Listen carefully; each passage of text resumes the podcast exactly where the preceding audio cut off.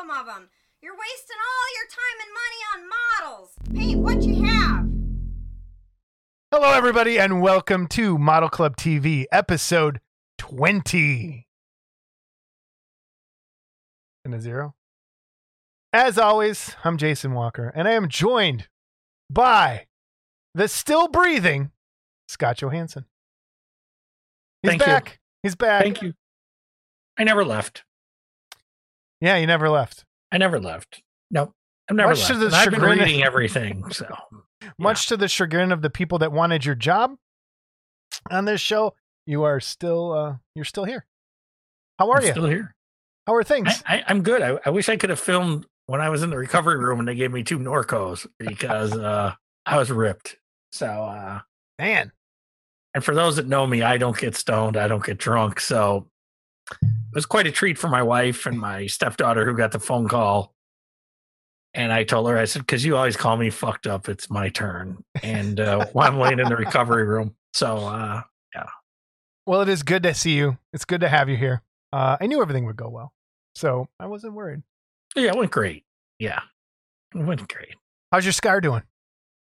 Uh, the scar is doing well. It's healing well. Um, itches a little bit. The staples, I've never had staples before. So there's 30 staples and a 10 inch incision. And um, I actually, this was an easier operation than the smaller incision, take my kidney out. So it, yeah, th- this wasn't as bad pain wise. I had anesthesia, does a wonderful thing to me and it traps gas. And uh, so for about 24 hours, I had some severe ass gas pains. But Oh, um, yeah, but then once that started going, it was uh, beautiful. For everyone, I'm sure. So I went home the next day, um, about five o'clock. So I was in the hospital a little over 24 hours, but not bad. And um, yeah, it was, uh, you know, it's been getting better, pretty steady. I, you know, I had a walker for the first day and a half, and then you realize you're standing at the toilet and you're like, hey, where's my walker? You realize to walk there without it. So it's, you know, still have it next to the bed to help me get in and out of the bed, you know, to push off and straighten up. But um, probably another few days. Once the staples are out, I probably won't need that anymore either. But um, So, I, pretty good. I have a great story. okay. So I get home and I got to pee. Oh no. Now, I don't know how many of you out there have ever had a catheter inserted or whatever, but let's just say after 12 hours of abuse, the turtle sinks pretty deep into the shell. Okay. Now, I should have remembered this from my last encounter. So I go to the bathroom and I start to pee and I realize I'm not hitting, I'm not hearing water. And I look down and I am pissing all over everything. Okay. And I start swearing. my poor like, wife Wi- just like Willie the Water Bug, just yeah, everywhere. the water weasel, right? So, uh, so my wife's outside the door, and I start swearing at, "God damn it!" And she's like, "What's the matter? What's the matter?" I go, "I'm pissing all over everything." and so now you're trying to cut it off, and uh, you know, you end up I'm pissing all over my hand, trying to get you know into the right place. So bless my lovely wife, she cleaned up after me, but. Uh, I had to remember you got to give it a little bit of a primer start before Oh, you pee boy. for a few days. But uh, yeah, so I water weaseled all over the bathroom toilet. It was kinda fun. Did you hit the toothpaste? no, the toothpaste was nowhere near my toilet. N- Okay. All right. uh, Well, on that note, so I want to first say thank you to everybody who emailed me while you were, um, you know, awaiting. I hadn't heard from you, so people. I had gotten quite a few emails with people wondering how you were doing. Thanks. People actually care about you, which is I was a, a, little bit jealous. I'm not sure if I would. get no, they wanted to. They they want this gravy job. There was a couple of those too. Yeah. but you know, seriously, thank you for everybody who did send out some warm wishes and their thoughts, and it it meant a lot to both of us actually. So we're there. Surgery's passed. It's behind us. Surgery's passed. It was clear cell cancer, which is pretty typical for kidney cancer. It was not as aggressive as the cancer in the kidney they removed. Um, he seems to think it will not return um, in this lifetime. So let's hope not. But we'll monitor Or the it. next. Like we don't want it to come Yeah. back then either. So we'll monitor it for now and uh, go from there. Congrats, man. That's that's huge. and you you handled it like far better than I would have. So, you know, thanks. You're an inspiration. And now, and and uh, a shout out. No one's ever going to see this, but uh, Loyola Hospital in Maywood. Um, everybody there was so professional and so um courteous and everything. And I had a roommate that obviously was in a lot of pain and had had surgery too. But I wanted to just holler over and say, "Dude, stop being. These people have a job to do." You know. Just So um, throttle them. Just new appreciation to those nurses and healthcare workers that have to do Yep. everything they have to do and especially the nice young lady that helped me out with my underwear once uh they took the catheter out so uh Poor girl. Yeah. You might say poor girl Or uh, you know, never mind. she you know, Or she got a wonderful show. One of the but two. i didn't pee all over the bathroom for her so that's all right so All right, she took me she ahead. took me to the bathroom and she said i said to her i said well now that i've gone to the bathroom can i go home and she says well i want you to walk a little bit first i said let's go and we walked right down the hallway right from there and you know so uh Good. Yep. Well, cool.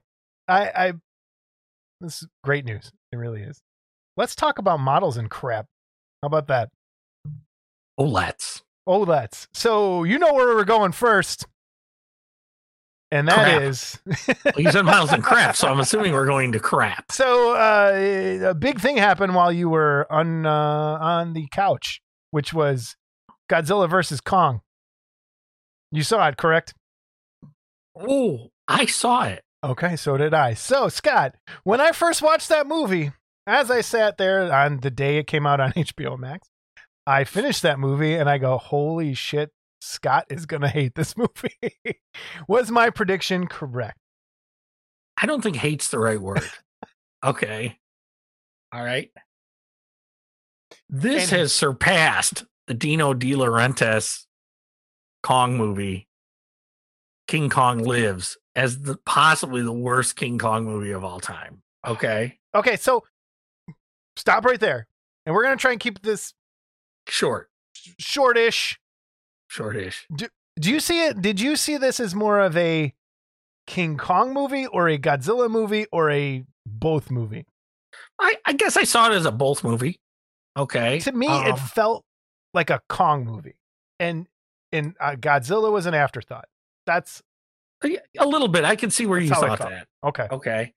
Um, what I did feel like I was watching kind of a sci-fi movie too, like with the whole spoiler alert, spoiler alert. spoilers if you don't want to hear this skip ahead about 10 minutes Yeah. So the whole uh hollow earth and the axe thing I thought was just so dumb. Um it seemed like his size changed throughout the movie. So like when they're fighting in Hong Kong, they're both like 50 stories tall. Okay. Well, now I, I've never seen an actual aircraft carrier, but I'm thinking i have been on one i have okay. I've been on I'm one. thinking you couldn't put a 50 story skyscraper on one and have it like be the size that they had Kong. So it, it you know, I had a problem with that. Uh the little girl, she was cute as hell, but um when we realized Kong is signing and all I, I mean it just got dumber and dumber and dumber. And then of course the stereotypical um overweight, wearing glasses, nerd kid who gets drug along on the adventure that made no sense. It was like it was like let's put the Scooby Doo gang in on top of everything else, you know. And I'd have got I- away with Mecha Godzilla if it wasn't for you meddling kids. Um, that i there thought was, the weakest part too i did not like any of that side story with those three Yeah. Eh, eh, why and the other thing and i think it's a and they marvel put them in that pod that that goes from what New Orleans to Yeah. Hong Kong. yeah th- Okay. the Railgun Pod. But I think that's my general problem Well, with movies. First of all, to go that fast, the suit you would need to no, compensate for the G force. Come on. no, they fixed it in science.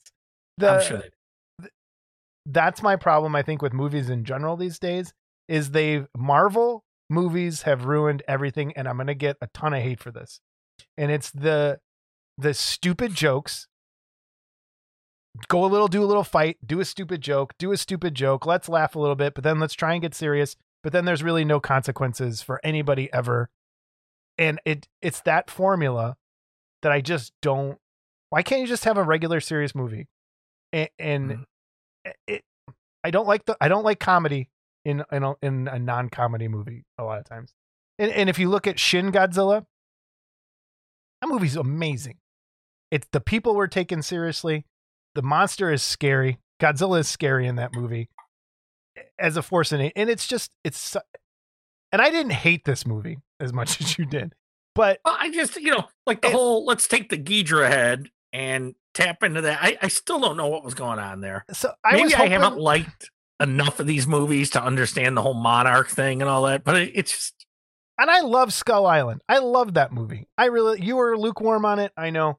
I didn't hate it. didn't hate like it, this. but I liked it. This they could have done the Mecha King Ghidorah. Maybe they'll make that in the future, like that. But dude, it.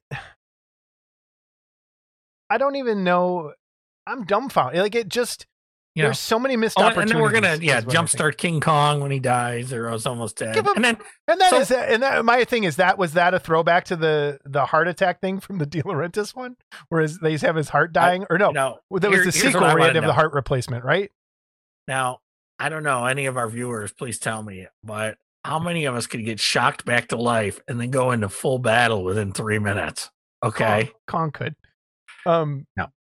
I and and, and, and I, I know we're this, gonna, I know Yeah, people are gonna hate us. I know it because there's so much love for this out there, and I just, uh well, for those of you that love it, see, and and here's the thing: I just want a smart movie for once. Is There's that so much people that- to ask?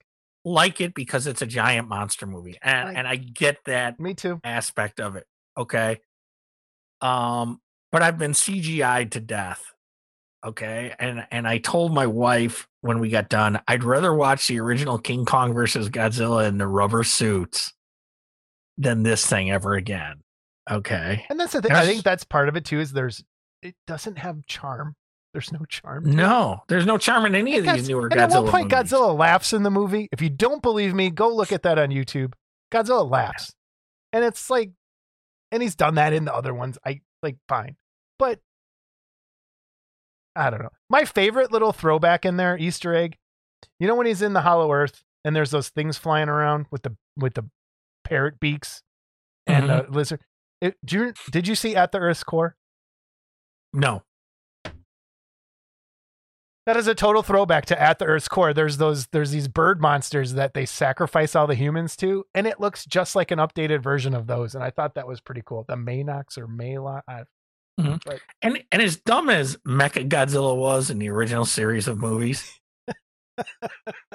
okay, he resembled Godzilla. Okay, yeah, this thing doesn't. I don't. you- and that's the thing. this- It might, but it never like stood still enough to where you could see the silhouette and go, "Okay, Yeah. that's Godzilla." Like there was parts of Mecha Godzilla. shot that liked. you sent here.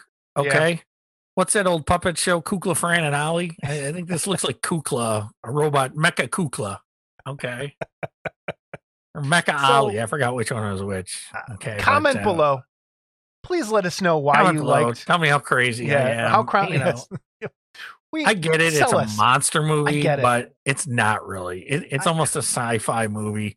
And okay, here's one other. which monster nit- movies are. To be fair, monster movies usually are sci-fi movies. That doesn't bother me so Okay. much. What and- and bothers be me is the nitpick just a little more.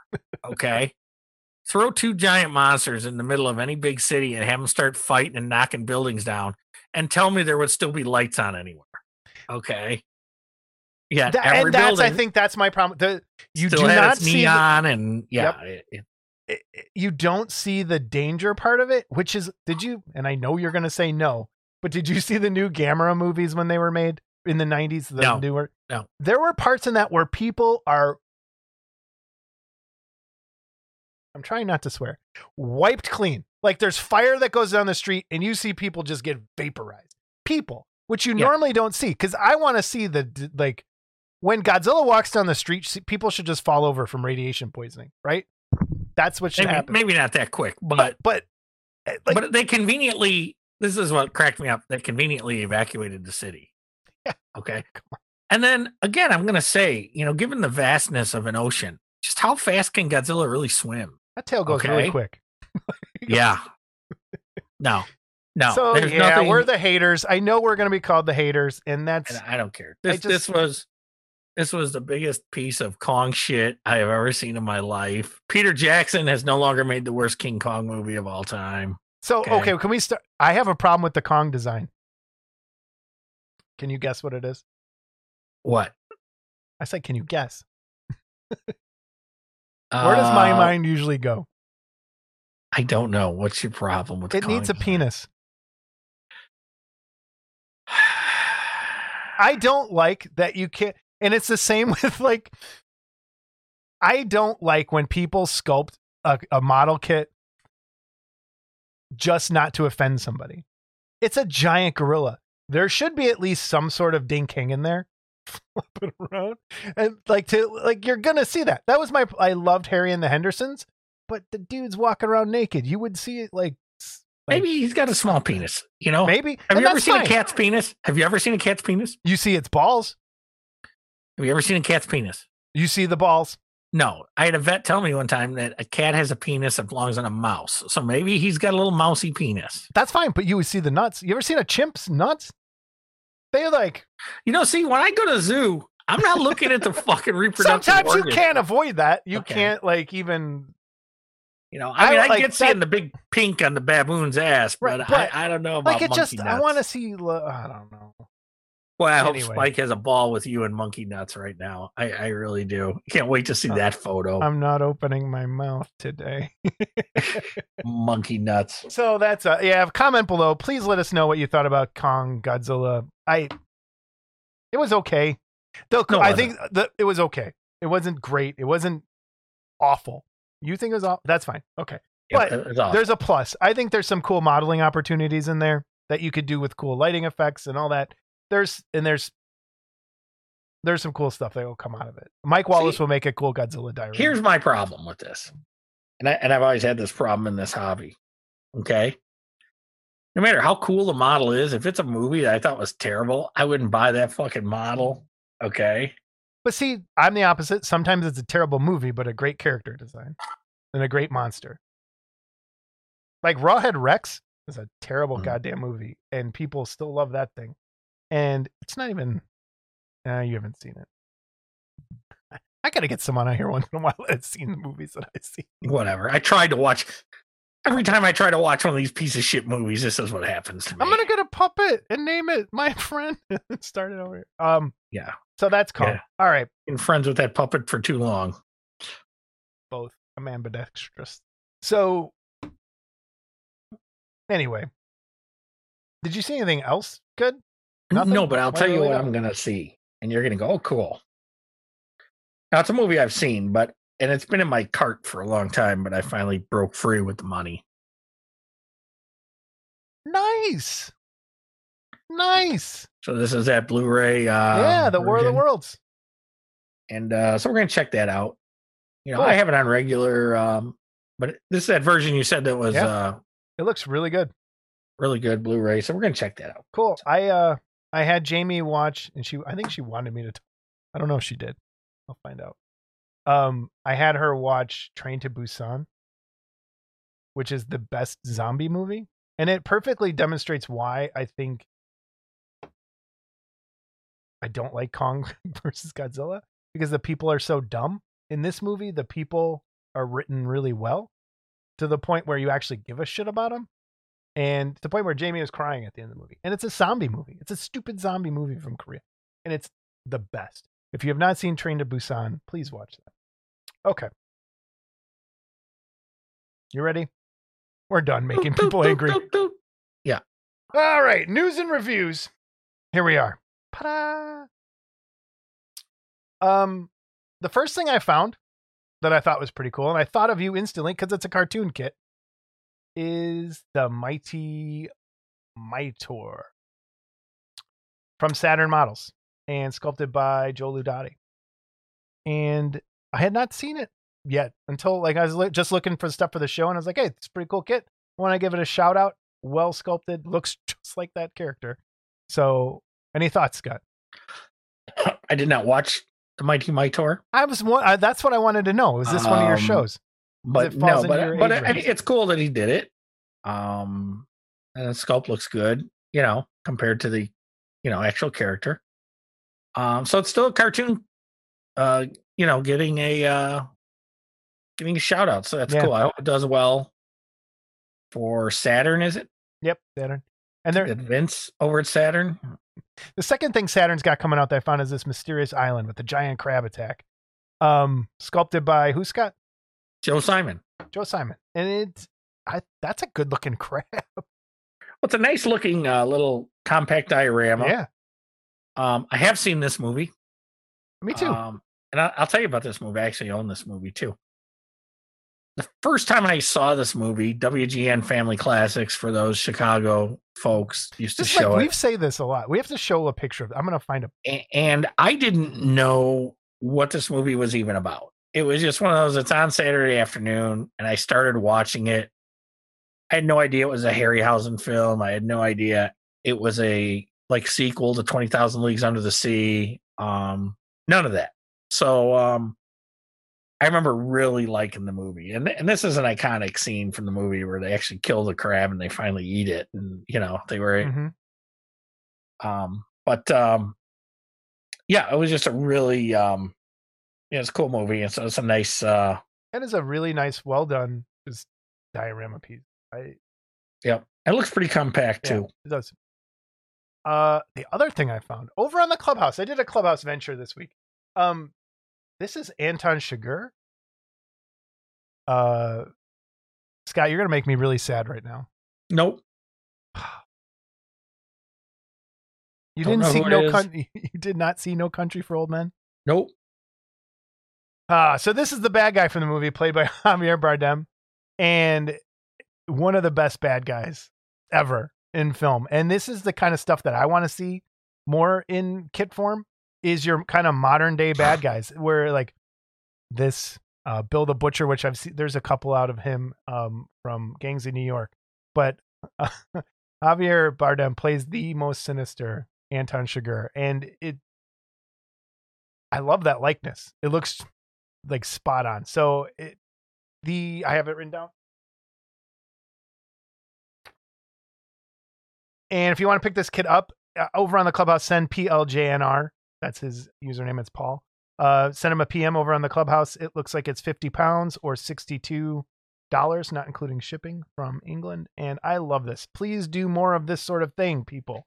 I love modern kind of stuff like that. I have a funny story. um, that if this person was still alive, could send them to jail.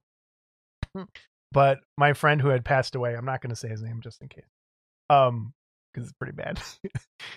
he in the movie, Anton Chigurh walks around with a cow, like the thing they use to kill cattle, which is the air tank with the little blaster air piston thing.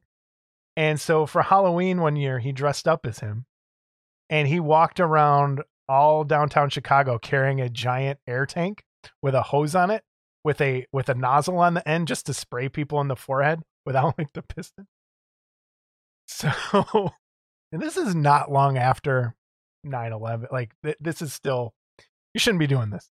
And he's in a cab with his then fiance or what. and it's Halloween night and traffic is at a dead standstill at Clybourn and North Avenue. And he starts arguing with the cab driver. In this, he's wearing a wig to look like this dude, has a giant air tank with him. And he starts arguing with the cab driver. And he leans up front and sprays the cab driver in the head and goes, and goes, That's chemicals. You're going to fucking die. And gets out of the car and runs away. As he's running away, he sees the cab driver get out and start like screaming and patting himself around, running in traffic, screaming, Call the police, call the police, call the police as my friend and his fiance are running down the street because they basically just gas attacked this cab driver. And shortly after, they had to jump in another cab because someone did call the police and the police were rolling around. He's not with us anymore, so you can't arrest him. Anyway, that's my Anton Chigurh story. And it's still a greatest friend. ah, anyway. What did you see, Scott? Well, from our friend Mike Calvert at Typhon Studios, This thing's gorgeous. we have yet another Yeager Boris Karloff sculpt. Um, You say that in a bad way. no, I actually I don't mean it in a bad way. I'm kidding. Uh, Much like the Black Cat, that's the um first Yeager Club exclusive. Um, this piece, you can tell, I can tell anyway, and not to take anything away from anything. But when I see a piece like this, I, I look at something like this and said, man, Jeff was really inspired when he sculpted this. Yeah. It's, And this is good. Bay from the flashback scene in the original Mummy. And um this is the first Typhon kit that I got on the list for, and I've got a early number. So um as soon as it gets mold and cast, I'll probably be having one coming my way, which I'll definitely review here. But um just beautiful. I mean, and it kind of reminds me of the Black Cat piece and just the really the detail in the face. It's just, you know, and this is also now I've been in the hobby a long time, and I can't say for sure, but I don't think this version of Ardith Bay has ever been sculpted. And again, I don't this remember from the flashback scene. Um, so I, I think this was a fantastic idea, and uh, there's a little, uh, what I think is a piece of the base there too, and uh, just looks really cool. Yeah, so, it- it's um, gorgeous. It, That's coming like, from Typhon. And also from Typhon, let's see if what you know. Millicent Patrick, creature from the Black Lagoon. What do you know about Millicent Patrick? Do you even know who it is? Is she the one that created it? Is that She designed it. Yeah, I believe she designed the creature from the Black Lagoon. And here's a photo Look at you her. tried to stump me. Got you. and um, I don't know much about her. I, I, you know, I do know who she is and stuff. But I, I think we're gonna do. They're gonna do a some sort of tribute bust to her with the creature, and I think that's really cool. That I is a very good idea. that- that's really cool. Yep. You know, Jack Pierce gets so much credit for so much that he did as Mhm. he should. But here is a designer, I want to say she They- designed. They didn't even give her credit in the movie, right? Like, No, I don't even Yeah. think she got credit in the movie. So, um, so that that'll be an interesting piece from them coming. And then um, a couple pictures of this is the new King Kong replacement head, sculpted by Jeff Yeager again. And um, this will go on to the Aurora King Kong. And uh, you can get these. I think they're twenty seven dollars from Mr. Worthling, Mark Worthling. Take a Man, I drink, gotta Mark. type his info in again. yeah, you know, you should. He just just have one of your special buttons. No, I, I you know what? I'm gonna make one for So-. but um, there we are. So I, I imagine by the time this comes out, he's going to be selling these or really close to selling them. So Yeah. um, Yeah. I have to get one. Um, matter of fact, I'll have to PM him tomorrow see if he's ready. So um, So that's basically what that- we've seen. Yeah. that's what I've seen. Now today I got something in the mail, so I'll share. I think uh Doll and Hobby, which is part of Cult TV Man, I think they are re-releasing the Spindrift from Land of the Giants. So I got Hey, this did nice you know promo. that's on TV right now? yeah, I think it's on Me TV. Yeah, it's on. Yeah, so um, or Antenna TV. One of the. this two, is going to be was on there. thirty-seven ninety-five suggested retail price, one sixty-four scale. um, thirty-eight detailed styrene parts. You know, so uh, interior with passenger cabin, cockpit. You know, I am reading all this off this thing that I got. But uh, this came today in an order that I got from uh, my good friend Steve Iverson, Cult TV man. And uh, along with that came the second. And Oh, this wow. is the compact pussycat. Okay. And um, just as the, and I won't go into too much detail here, but just as with the mean machine, it's molded in this cool chrome strip it so you can paint the car the right way. Um, purple plastic. Again, instructions. Um, s- stick on and slide on decals, which I really wish Atlantis would get on board with and do with um Yeah. you know their their stuff. And then there's also like the like the mean machine, there's a little painting guide on where the decals go on the box. Cool. So so I got that today. There's two more coming. There's a uh creepy coupe and the Peter Perfect Turbo Terrific. Is the creepy coupe the one with like the haunted house on wheels? Yes. Somebody I know very well may be making a, an add-on for that particular kit. Um Okay. and producing it. So I'll let you know. Cool. But he, he he's on the podcast, I can tell you that Oh, this podcast? right now. Is there someone behind me? Oh, you. okay.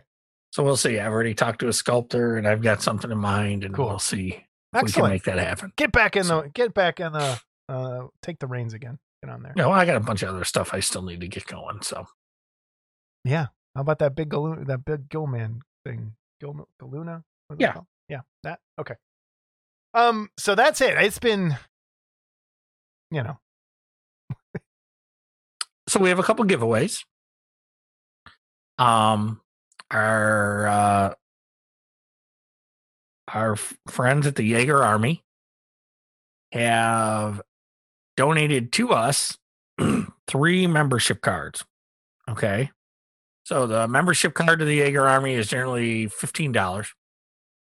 And what this entitles you to is to when they have exclusives and stuff, or maybe I, you know, I don't know what they're going to have sales on things or whatever, but it entitles you to be able to get on the list to get these things. The uh, Black Cat um, that I have coming. A matter of fact, I got my tracking number today, so I'll be able to show that next episode. Um, that was one of their exclusives. Now, with this card, you do not need to be on the Facebook group to, you know, you just need to contact one of the guys, Troy, uh, Mark Worthling, Mike Calvert, Paul Gill, you know, when they do come out with an exclusive and say, hey, I want in. And um, the way this will work is we will assign, well, they've been assigned numbers already. So we will fill in your name and, um, your back will look like this.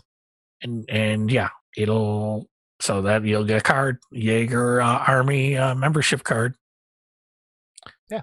So um, we have three of these to give away. And what we're going to do is we're going to start taking names and we're going to give one away next For the episode. next, yeah, the next three. and we're going to give one away the episode after that and one away the episode after that. Now, that'll give plenty of people plenty of time to register to get one. Okay. That being said, once you register, you're in for all the drawings. Okay. So, um, you, you won't have to register a second time to be in for the second one or the third one. Um, once you're in, you're in. So send a, an email to modelclubtv at gmail.com and uh, Oh no.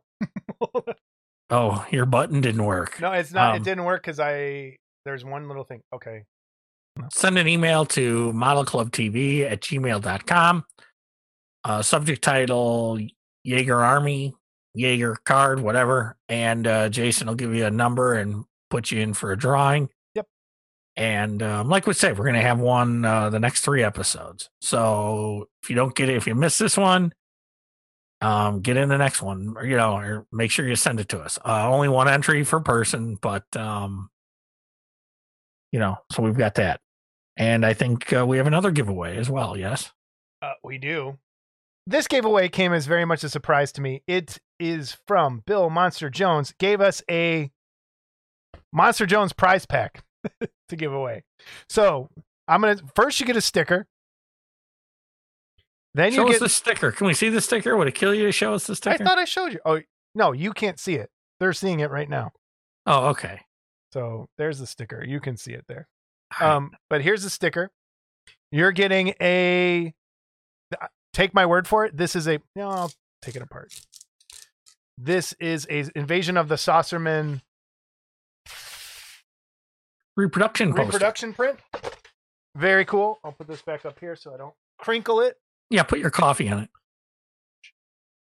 it. and then you get a model kit, which is Burger King from Jimmy Flintstone that you saw. I think it was in one of his pictures we put, but I'll put it up again. There is the Burger King.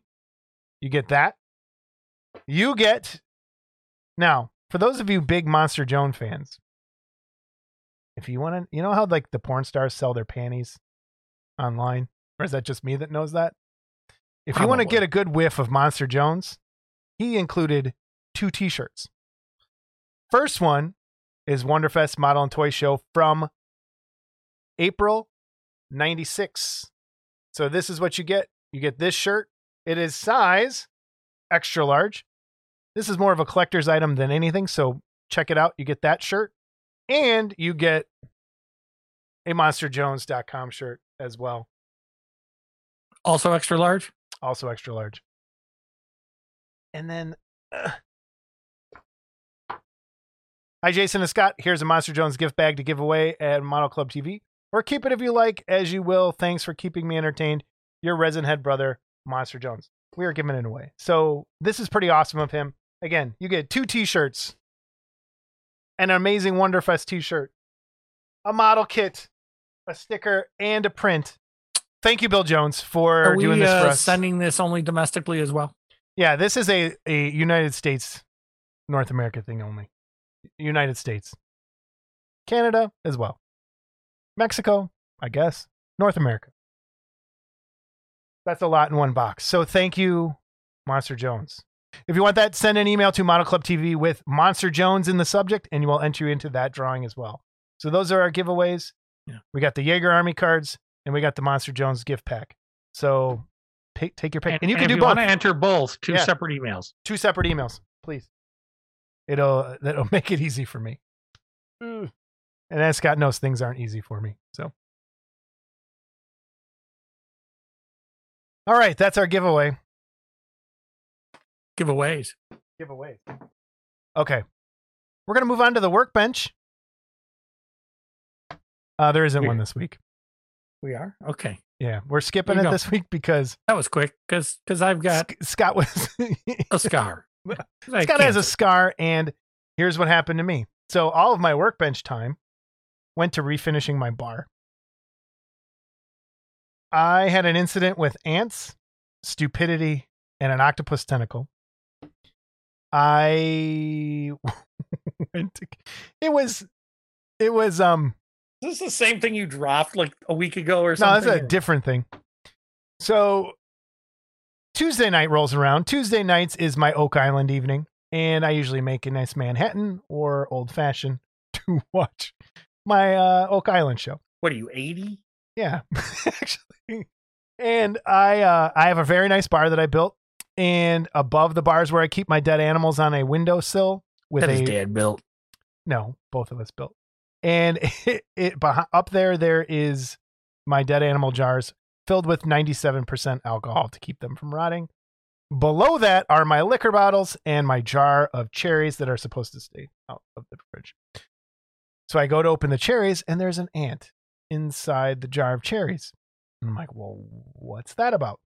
He wanted an old fashioned. I open the cherries, there's tons of ants. I say, okay, where did these ants come from?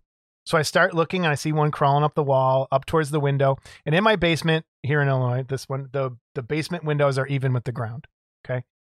So I had put up these temporary blinds because the glare on the TV, there was a temporary black blind up there. And I look and I'm like, I, I move it to the side and I go, how did all this dirt get blown into my window? And it was like the scene out of Aliens, which you probably haven't seen where the wall starts to move and it's filled with aliens. So this pile of what I thought was dirt was ants.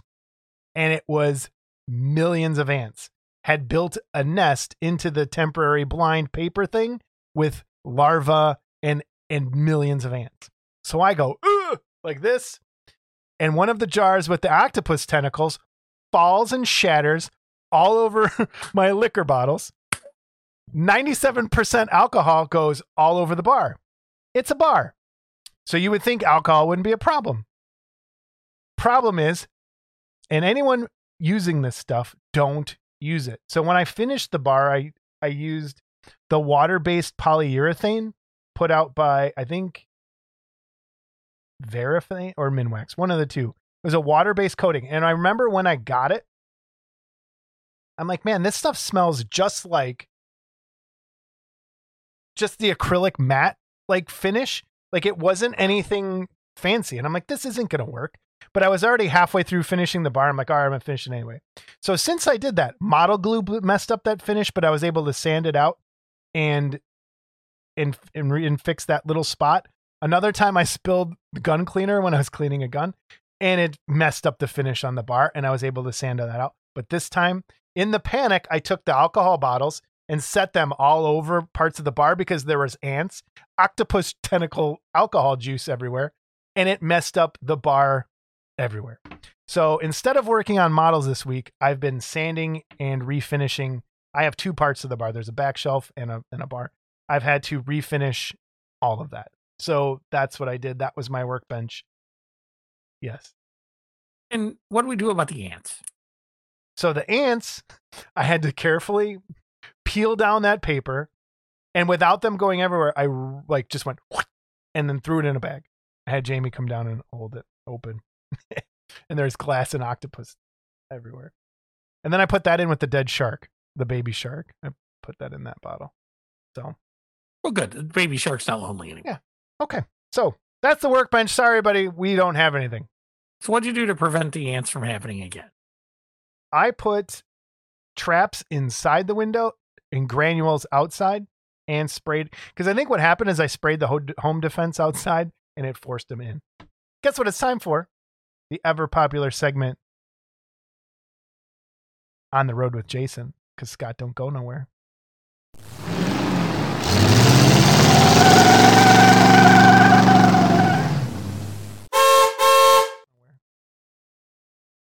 Yeah, Scott went to the hospital. So I ended up in Three Oaks, Michigan, which is by another house we have. And there is a place there called Collector Zone. And- Collector zone. he Marcos, I can't even attempt to say his last name. But Marcos is a really nice guy. So what this place is, it's not a hobby store. It is a just straight pre-paint store. And they are a licensed distributor for a couple of the companies. And really nice guy. If you get a chance, go in there. I'm going to put some pictures while I'm talking. They had nothing NECA figures, Funko Pops everywhere, but then a lot of the sideshow, Prime One, um, what's the other really big one? Uh, not XM. Yeah, some of that stuff. It, it just tons and tons of pre-paint stuff. And he said it, it just he's one of the very there's only like four companies in the states that are licensed distributors for some of this stuff. And he said if you have it shipped to him and you could pick it up, you can you don't have to pay shipping. And it's just like it was a really cool store, really nice guy. Uh, they have a Facebook group. If you haven't been there, uh, you can check his, him out there on Facebook. So, uh, Collector Zone, great place, great little store in Three Oaks, Michigan, right across the street from uh, Two Oaks Michigan. right across the street from Journeyman Distillery. If you feel like getting uh, some whiskey, so Yeah, that's why Get we your were there the- whiskey on, then go stumbling in the collector zone. Yeah. Well, there were these old ladies in there that came in there to look for something for their grandson, and she's walking around with her purse, and her purse strap catches on something. And I quick grab, I'm like, no, hold on, hold on, hold on. And she almost pulled the whole statue down. So it, it, it Marcos is a great guy. Please check him out. Collector Zone. You can order directly through them for, for some of this stuff, and he's I think he does pretty good on pricing. So if you're looking for something, hit him up. Collector Zone. Our guest this week is Rob Madison, one of the true great guys in this hobby. And he came on with us way back uh, almost a year ago now for the Wonderfest show when we kind of started this and where this came from. And did a lot of the interview with him then. That's kind of a background. We touch on some of that um, now, but we wanted to hit with him, uh, like especially about doing videos for his monster model review. He also does two other shows, and there'll be links to all that below. Um, and talk about 3D modeling and 3D printing and some of the other stuff he's got going on. So it's a really good interview. Uh, once again, Rob's truly great guy, and we'll see you afterwards. Talk about it a little bit. Enjoy. All right, and we're back with our guest, Rob Madison. Rob, how are you tonight? I'm awesome. How are you two doing? Oh, wonderful. It's the best day ever, Rob. So you are a returning guest, sort of. We had you on for Wonderfest, but this is your first official Model Club TV appearance, and thank you for coming back. Yeah, thank you. Uh, how's life? Life's good. Um, during the virus, I've had a very, very productive hobby and craft year. I've done more kits in one year probably than I've ever done. Wow. Wish I could say that. I, I can't. But the things you've been doing look amazing. Hey, thanks. I think you know the one thing is, is I'm 58 and I think I'm doing my best work right now. I I would agree. Although Yeah. I don't take don't take that as a. I'm not trying to No, no, disparage. no, it's true. It's but some of that stuff is just. It's exactly what I wanted for Model Club when we were doing the contest. That stuff is would fit right in. So we're gonna share some of that later on in a little gallery thing. But thank you. Like that stuff is just. It's really inspiring for people to see. I think that stuff you're You doing bet. with the things. I've Um, also been doing a lot of videos again. I got back on that horse, and I think you guys were kind of inspiration for that. And, um, Scott, yeah, we inspired someone. Yeah, you Jesus. inspire. But I was, wa- you know, I, I I love doing monster model review. I've been doing it since, you know, we we used to be called Model Citizen back in the '90s, and then in 2007, Model Citizen was already taken on the internet, and so we changed our name to Monster Model Review because I'm truly not very inventive, and I and I'm kind of autistic in that I'm just going to tell you what the name of the show is going to be. So it's Monster Model Review, and that's what you get. Gotcha. I'll never forget the episode where who was building the wrestler, the snap together wrestler kit, Oh, that was one of the kids. I think it was Shane. Uh, and, Chris, and they just couldn't get it together. I know. Like bashing it together. It's I think supposed Chris to be went snapped really together. it. Yeah, and it's it's like oh Yeah, and and honestly, I can't say anything without saying Chris Gerke's name. He hasn't been around for a while. He's got some kids he's raising and a family and work and all that stuff. So it's been a number of years since Chris and I got to play together. But honestly, without him in the beginning of Model Citizen and Monster Model Review, I wouldn't have never gone as far as I did to begin with. So I miss him, and I'm hoping that he's going to get back involved, and I'm sure he will. Time frees up as your kids get older. So So let's start there. What year was the first Monster Model review? 95, 95. Okay. and it was And- a car. Oh, go ahead. It was a Plymouth Prowler. It was a car. Okay. And I refused to be on the show. So I was Mr. Hands. this guy. Mister I refused. I didn't want to be on the show. Oh then- no, you got glue on the windshield. I made Chris do it live a couple times. And then I said, okay, I made Chris do it. Now I have to do it. Um, from that point, bef- going back before that, what's your like? Do the quick Rob history in the hobby. Where'd you meet? How'd you meet Scott? Number one, and Ugh. number two, where how'd you where'd you get started? Because I don't think people saw that as many people Sure. saw that original episode. Sure. Um, my mom bought me Dracula, glow in the dark, probably 70, 69, something like that. Um, square box. So whenever the square box came out, probably early 70s. But that that's the kit that really got me going. Um, she brought I used to have get mono. I was a sick kid. I had a lot of allergies and stuff. So I actually I just wanted to stay home and watch Captain Kangaroo. Yes, the ping Right. pong balls. right and so i'd stay home and and she got me models because she knew I dug it and they would buy me you know i'd find a book that would really show what i love like the big monster book by um uh, gifford i think denis gifford um but i always was this little monster kid and then um after i got all the auroras luckily except in our area we never got a salem witch and i never saw the bride of frankenstein Where did you grow up? I grew up in Fall Creek, Wisconsin. Okay. Big town of 825. And then we moved out into the country uh, two miles out. So we were actually, I would ride my horse in to the, to the, um, um, it was uh more of a hardware store. And, and he'd get one kit for me. So I'd get my direct or glow in the dark Godzilla, you know, and plop on back home and work on my glow in the dark Godzilla. And I don't. Do you think there's anyone else that rode a horse to get model kits? I like to believe there's a lot uh of us. It, it, it was a generation ago, you know. It was totally different time. But, but Fall Creek is in a pretty rural area. I'm, Yeah. I'm in Eau Claire, which is only nine miles away from where I was born. So I've literally only lived in, in an 18 mile kind of circle Gotcha. where I, I- was. Captain Kangaroo. That just totally brought back a memory. My my biggest Captain Kangaroo memory is living in my first house in Lansing, Illinois, when I was probably three or four. The movers coming to unplug the TV when we were moving out of the house, and I was watching Captain Kangaroo, and they just unceremoniously Oh unplugged that TV, and I was That's- like, "What are you doing?" That's traumatic. And they're like, "Yoink!" And there went the TV out the door. oh man! I like watching a black and white show with a guy named Mr. Green Jeans. Oh man. it was in color when I was watching it though. It, it became color too. Yeah. But, but we didn't have a color TV No, until yeah, I never even thought about that. Holy cow, Right? Mr. Green Jeans, but black and white.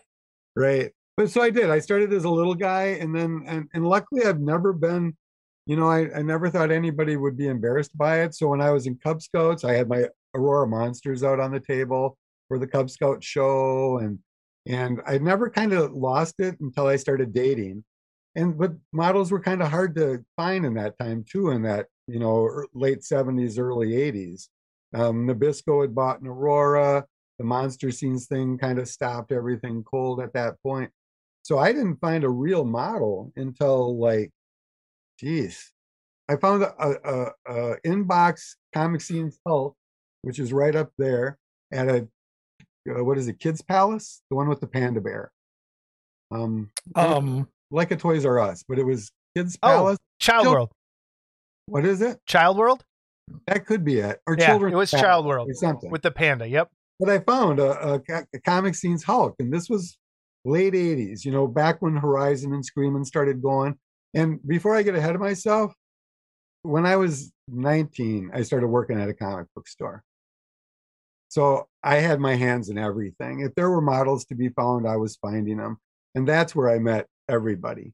Um, having the getting into the comic book shop when I was pretty young um, put me into a geek world, right? So when Kurt Kraus, who's a friend who connected Scott and I, came into town, stopped at the comic shop, I had a big Horizon display and stuff like that. That's kind of the connection of of me and all of you, actually. So I think that's pretty cool. And Kurt was from Fountain City, um, which is over on the river uh, between um, um, Wisconsin and Minnesota. And he was a connect. How did you know him, Scott? so I met Kurt. um, I think the first or second uh magazine when it was just figure model collector or whatever, and they had um classified, and he had a classified in there. He needed a hunchback nameplate, and I had one, so I just put an envelope and sent it to him. so he sent me a postcard back, and you know thanked me, and so you know we kind of had some communication that way. And then I had another friend who he somehow hooked up with out here that was into music. And Kurt and his band had come down here to record. And Kurt always tried to coordinate everything so he could go to this uh, Kane County toy show down here. And so that's I, the first time I met him in person was at that. And he showed us the Yagher Curse of the Werewolf that he had, which was, you know, so heads and tails above anything that Aurora ever did at that time. And then he also had uh pieces for the Godzilla's go kart that he has, original. And I was like, and at that point I was just strictly Aurora, so I was like really geeked out by that. And then um he was casting monsters kits at the time. So then when I decided to start casting the King Kong Thronester, I got a hold of Kurt to, you know, get information and casting and stuff. And so it just evolved into a friendship over that period of time. Um, and then I went with him to my first Wonderfest in 95. And from that point on is when him and I became pretty close. Mm-hmm. Then I think he moved in 97. And that's right around when I met you because he was getting ready to move. And you came down there to see him, and I was there. Right. And you and I started talking, and it was like, yeah, go away, Kurt. The men are talking. so it was, uh, And like rainbows appeared and birds flew. over. right, right. Well, and then Scott introduced me to the Chicago Resin Heads show. So going to Chicago was was mind blowing because I'd gone to comic conventions, little ones, but nothing like that before, and it was just Mhm. it was crazy because it was all model kit. How do you? I'm trying to think of the. How do you describe the Resin Heads show to people who may have no idea what went on there? Like it's Every year can be eh. described differently. Yeah. Right. yeah, The Harryhausen year was fantastic. Yeah. They still had some cheesy cake stuff going on. But for the most part, it was Ray and Carolyn and, and John Phillip Law, right? And it was still a show. The show before that was a pure, I thought there was no girly stuff going on. By the third or fourth one I went to, or whatever it was, It was I was just, uncomfortable and I yeah, felt me too. dirty going. And as a guy that likes that sort of like, I'm not, I'm no, yeah, I'm not a prude at all, but- at all. But I was like, walking around maybe did it for me. I was like, dude, you're saying this in front of kids. Like, what are you, what are you doing? yeah. what years? What year was the first resin heads? It's like- got to be like 96, 97. Yeah, I'm not sure. I know Rob's first Wonderfest was 97 Yeah. because I, I missed think, Harryhausen.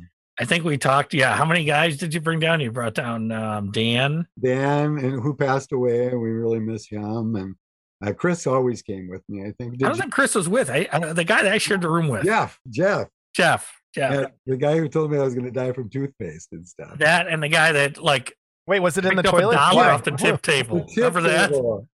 Oh my god! I thought you were gonna kill him, and I was like so half asleep because Rob and I stayed up all night, and then I drove to Good tip. I was trying to give a good tip, and it wasn't even a huge tip. Yeah, and it's like this guy picks up a dollar and says that's too much. What? Rob's like, put it down, put it down, and I'm like, oh my god, oh my god, Laura was a waitress for years. I'm tipping these people good. yeah, Yeah. So, um, but oh yeah, we had a lot of good times on that trip. Uh, everyone falling asleep on the way home, Oh yeah, and we're in a the traffic jam. Yeah, I said to Rob, "Hey, if I go back to that last exit, can we go around this?" And he looks at the map and says, "Yeah, yo, you can go around." So I had a Chevy Blazer, so I hit the Meridian and fucking do a U-turn.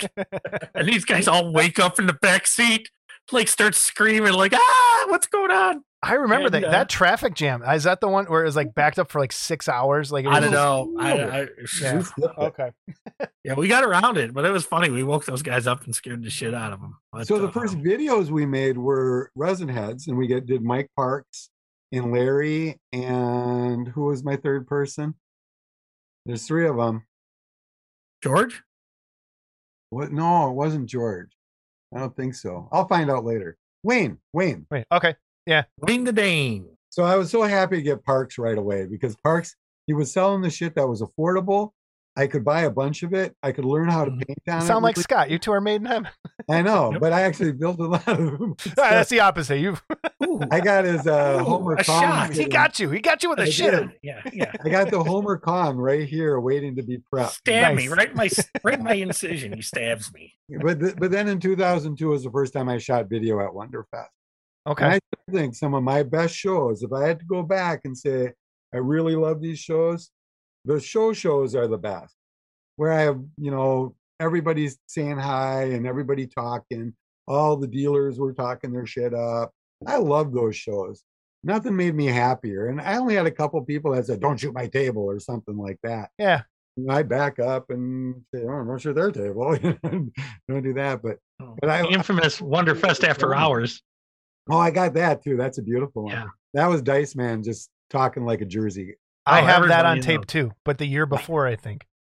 No, but the And one where, ju- uh where everyone was busting my balls too about liking David Fisher and all that. Right, right. Yeah. The 2002, I think that was. Yeah.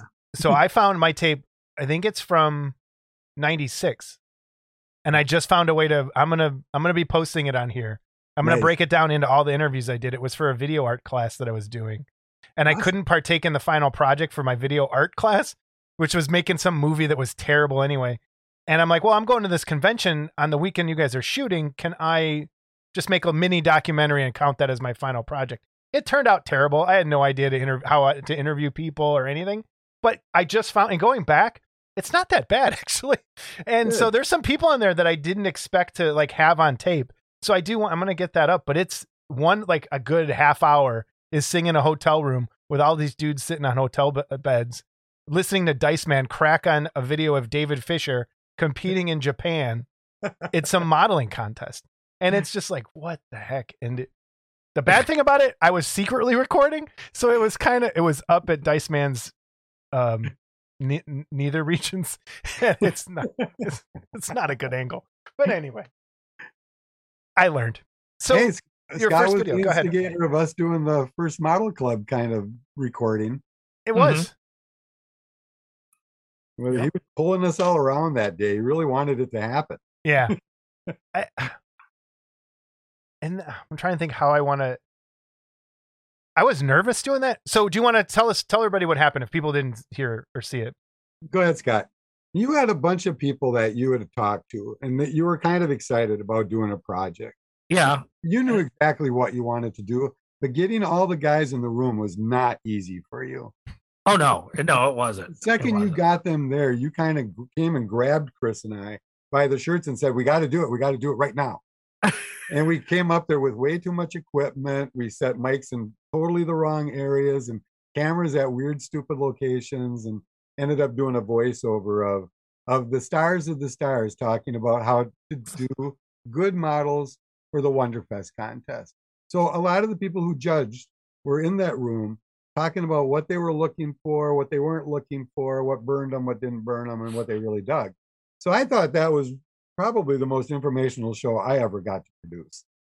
Mm. Usually it's I- just here's a model, look And, at and it was such on the fly too, like you said. I was. It was such on the fly. It was like but it's like we had all the writers for AFM at the time, like in that room, you know, Yeah. all how to do it right. And that's kind of what you need. You know? I'd love to like have us get back together with some of those people and redo that with It'd be you and everyone else and be like, hey, and have you even host it and do that. We could do that for your show.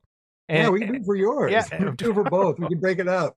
I could have an hour long show so I get more runtime. do a part one and part two crossover. so Crossover. let's talk. Let's talk about that a little bit. Let's talk about how YouTube works for people who don't know how your channel works, how it go, how you go about posting things, how you monetize things, just YouTube in general. That sort of conversation that I don't think people realize the amount of garbage that's behind the scenes. Right, right. So I can get, kind of give you a brief. I do three shows on YouTube. One of them's pretty new, and we don't have a lot of subscribers, but I do a Dungeon and Dragons show called Game Geeks RPG. And we have like 14,000 subscribers, and I monetize it. So monetizing it is allowing them to put ads on. So clicks get us a percentage of a penny, right? And after a month or two of people watching, I'll get a check for a hundred bucks or something. So for Monster Model Review, I never did. I never monetized it. I never wanted to until YouTube started putting ads on our stuff anyway. So if you're if they're going to be ads on there anyway, Yeah. we should be making at least something. You guys do a lot of work. Editing takes time. I don't sleep a lot, neither do you probably. So we Scott do does. I sleep Right. like a baby. right because he doesn't edit right so so what you really need to people listening need to share they need to like they need to watch it all the way through they need to comment they need to make it more of a community so we get the allotted run hours that we have to have. So Mhm. it's unfortunate but you have to have like 4000 run hours to be able to monetize your channel. Well i do four to seven minutes seven minutes really long for my show so you got to watch about a thousand and a half of those right? Your shows at least are longer so you can do that but so you need people to like it you need a certain amount of subscribers i think it's a thousand It is So- a yeah, the thousand. yep so you know we get half of it covered and that's that's that's even hard to do sometimes It is. It it, Right. it yes.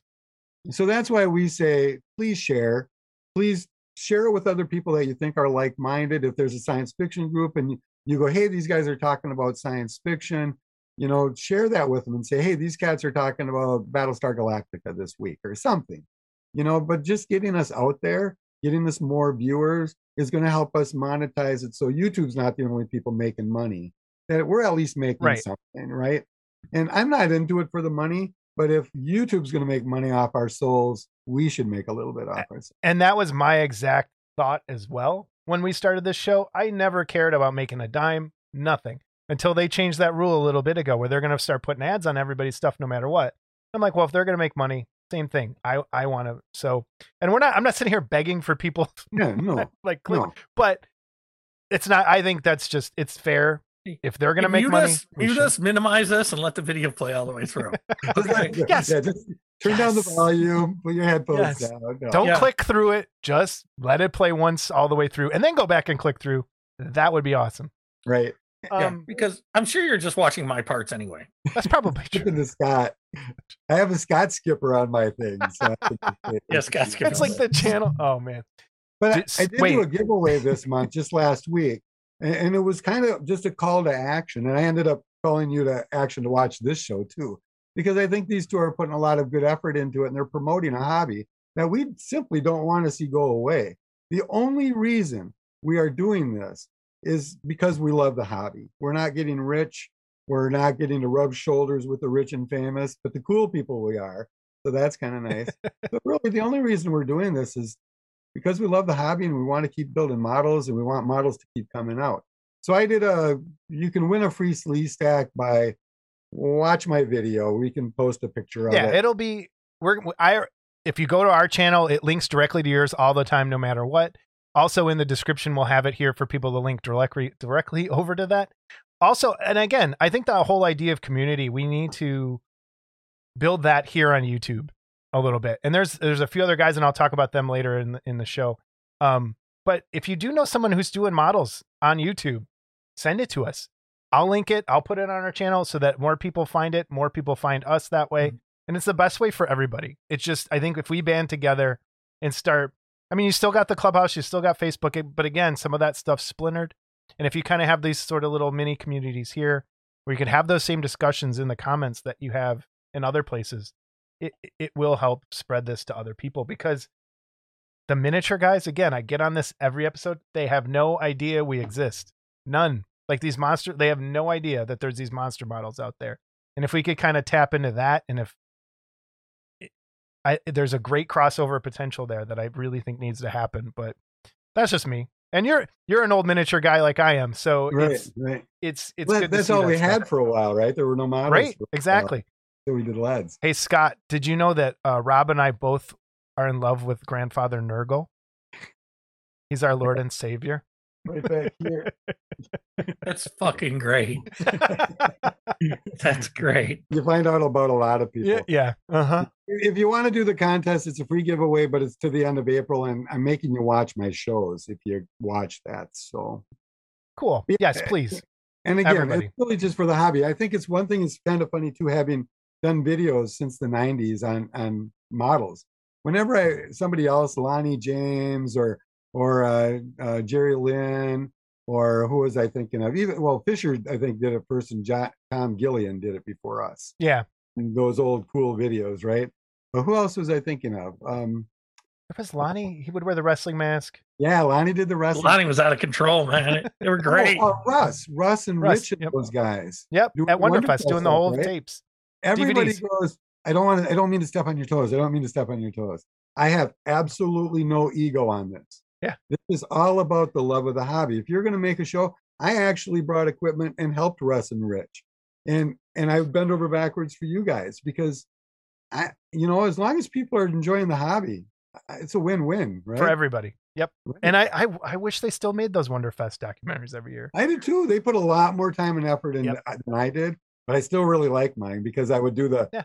snippet and then the dealer and and uh, Sarah Karloff would say, "Hi, you're watching Monster Model Review," and I go, "Fuck it, hey, I got Sarah Kar- Karloff doing it," you know. She's going, "What is this show?" Vincent Price daughter didn't want to do it. Right? she goes, "This doesn't sound right." oh man. yeah, it's really about the hobby, and and honestly, if anybody has questions about wanting to do something like this, I'm game. Just email me Well, at Mr. Metal. And, and here you, you know, you've got your small thing, you know, show here, Yeah, and you had Nicotero on. I You did. know, but you had Nicotero on, and he was great. hour, and he's kind of buzzed, so it's kind Yeah. of cool. Yeah. And Tony Cipriano did a full hour with me, which I thought was pretty cool. Yeah, telling you how he'd never do digital, and then two years later, that's about all he's doing. You know, his class is awesome. I'm going to give a shout out. I, I bought his class, his digital one, and I'm Mhm. already fairly good with ZBrush by the time I bought bought it. I was already doing Sleestaks and stuff. But the second I got his class, he every single time I do a how to draw or how to do something, something always happens where I never do it right. So he's teaching you how to do a polar bear. I sculpted Maddie, my new model kit. So I use the same principles he's teaching, but I always make something else. Kind of like here's how to draw mm-hmm. Scooby: circle, circle, circle, and I draw a dire wolf. And it's Gotcha. just I never do it the right way. But I learned what I needed to learn from Tony that I was able to create that model kit that I published that you guys were cool and showed off a couple months ago. And we're gonna show it again. How's that doing, Oh. by the way? How's that and doing? it's going to be in this beautiful diorama, and I'm going to send you some pictures, and you can be the first people to show it. I'm, I'm getting ready to show it. I made another diorama of my basement, and you've seen part of it. because I put Frankenstein in it and other people in it. But that room was really made for Maddie. So when I got my kit from Todd at Escape Hatch Hobbies, if you're interested, um, it's a Rat Fink guy. But I made a little room uh, as a corner of my basement specifically for Maddie to be building models in. So now he's got his own little diorama. Now that takes me to my newest piece, which is so you all seen the uh, piece I did for Amazing Figure Modelers, the Finkenstein or Finkelstein's print shop, underground print shop. It was in the last print issue of Amazing Figure Modeler. And it's Rat Fink and a Da Vinci printing press and an underground print press. And it's my first real big diorama. And then this is my second one. My third one is going to be the game room. So I've got at least four Oh, Finks cool. now ready to go. And I'm going to make it so it's vintage games and old games. I don't know what's going to be on the table, but I want to make it so it can change out.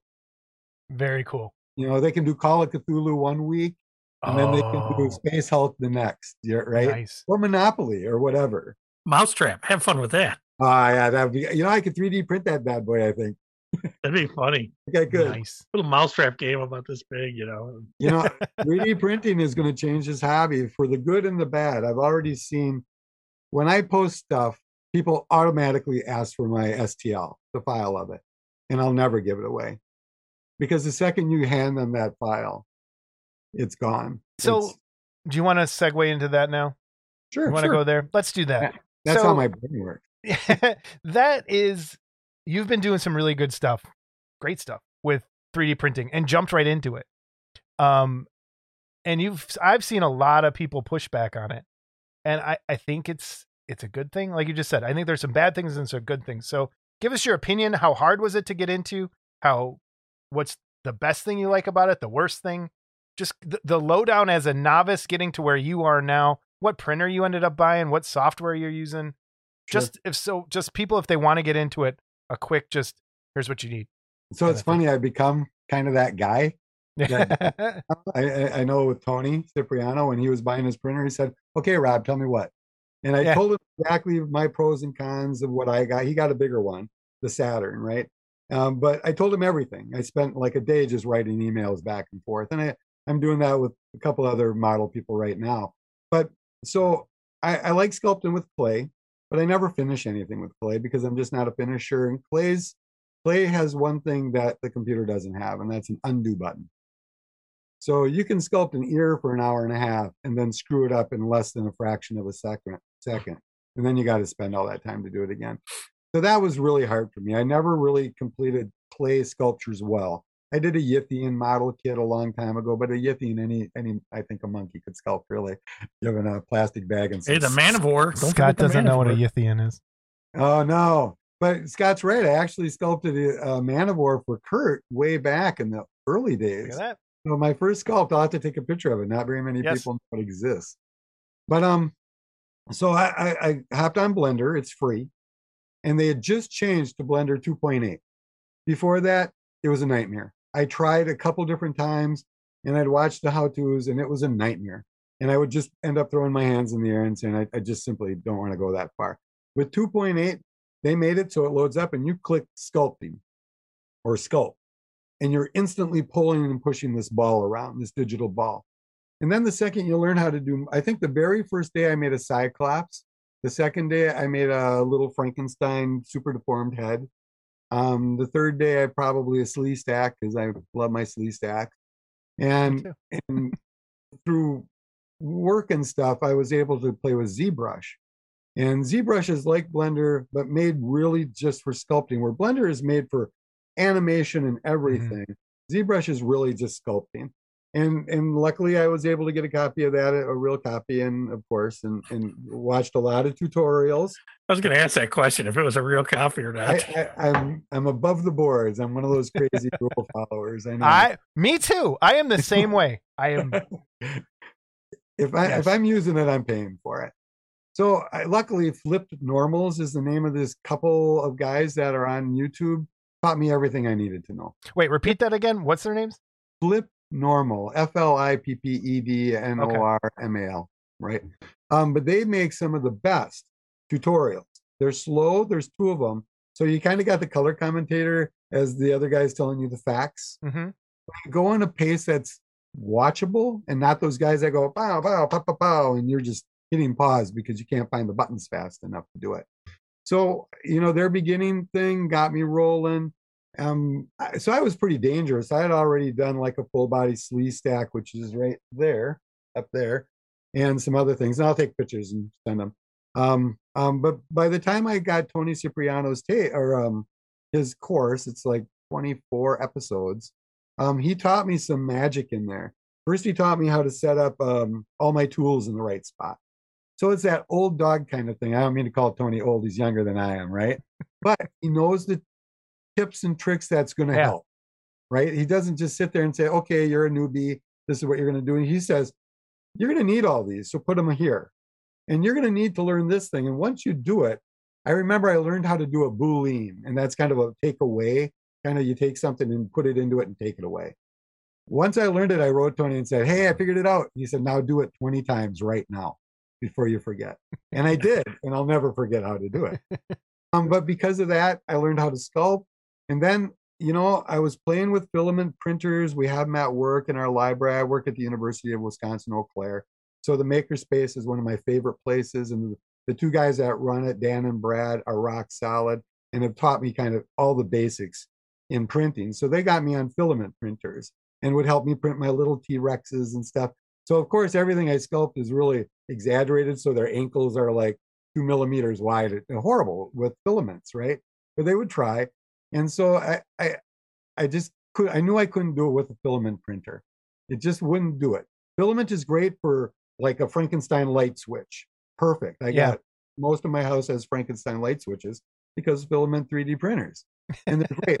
but I knew resin printing had to be the way to go. So I bought a cheap Mars Pro, the first one. It was like 250 bucks when I bought it. I bought the water soluble resin so I didn't have to work with as many chemicals. I'm already dealing with poison to begin with, right? So I didn't want to have to deal with a whole lot of poison. So I got the water washable stuff. And, you know, the first week I broke the machine twice, but I learned it from the inside out. I knew exactly what needed to do. I knew how to change my FEP. I knew how to do, you know, deal with the LED light if something happened to it. So I really learned my machine better. And the company has a really good warranty for the first month or two. So you break it, they just send you a new part and they tell you how to put it back in. So I took advantage of it. And that company, um, Mars Elegoo, Yeah, Elegoo. Okay.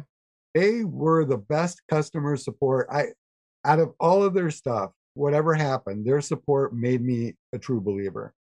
So that I got going, and uh, once I got going, I've been 100% on all my prints since. There's a couple websites. If you're really going to get into it, you need to learn how to support your models. So when you print in 3D, and I have a little bit of video of this, you're going down into a liquid vat. It's taking a light picture, coming up, resetting, taking another light shot, and doing it and doing it and doing it.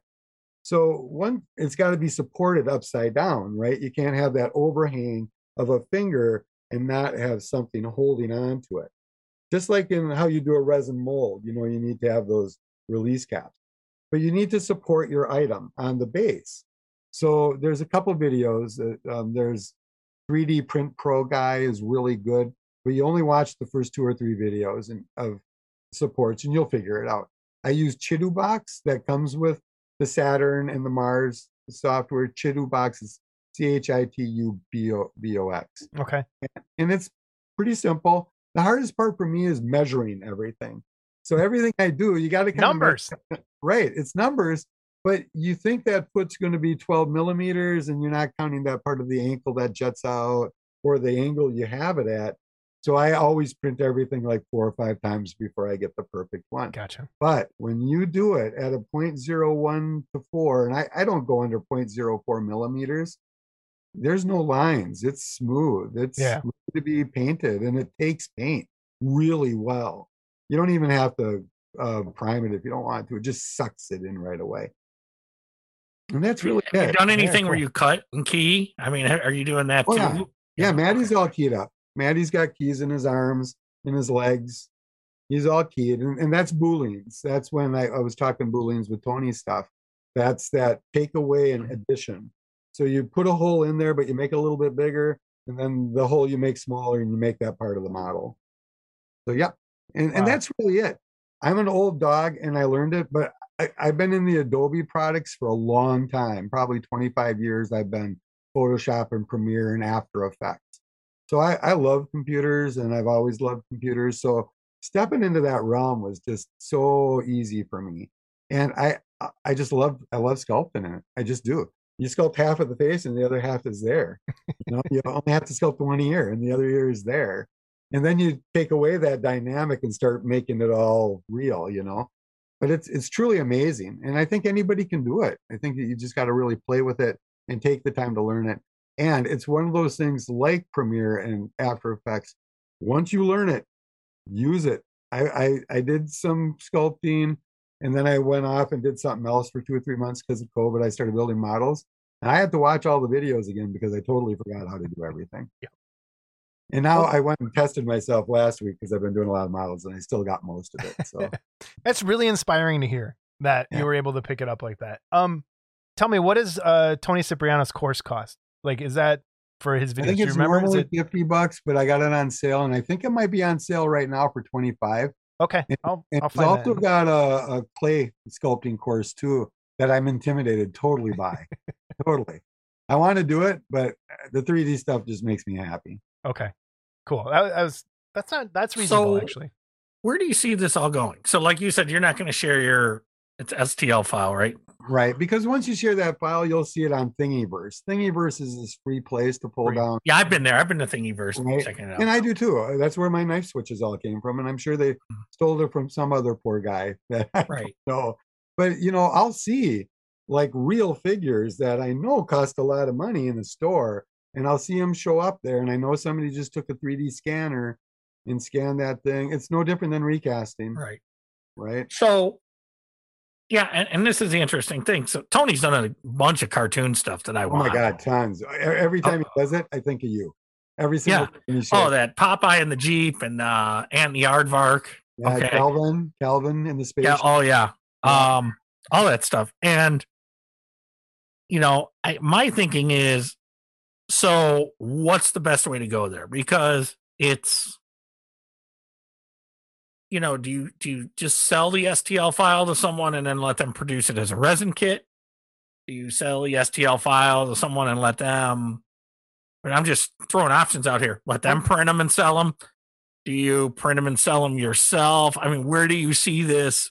Like a guy like Tony going, or you know, well, he's got great stuff there that's sitting there doing nothing. It's making him nothing, you know. Mm. And I'd like to see the guy make some money off of it, you know. And that's the thing. Do you sit there and print out a hundred copies, or do you give it to somebody? So I went to Todd. I went to Todd at Escape Hatch Hobbies and said. "Todd, "I got this kit. You know, I'd like to make it a model kit, but I do not. I do not want to print more than two of these. You know, one for me to build. I actually built three. Um, one I've got it here.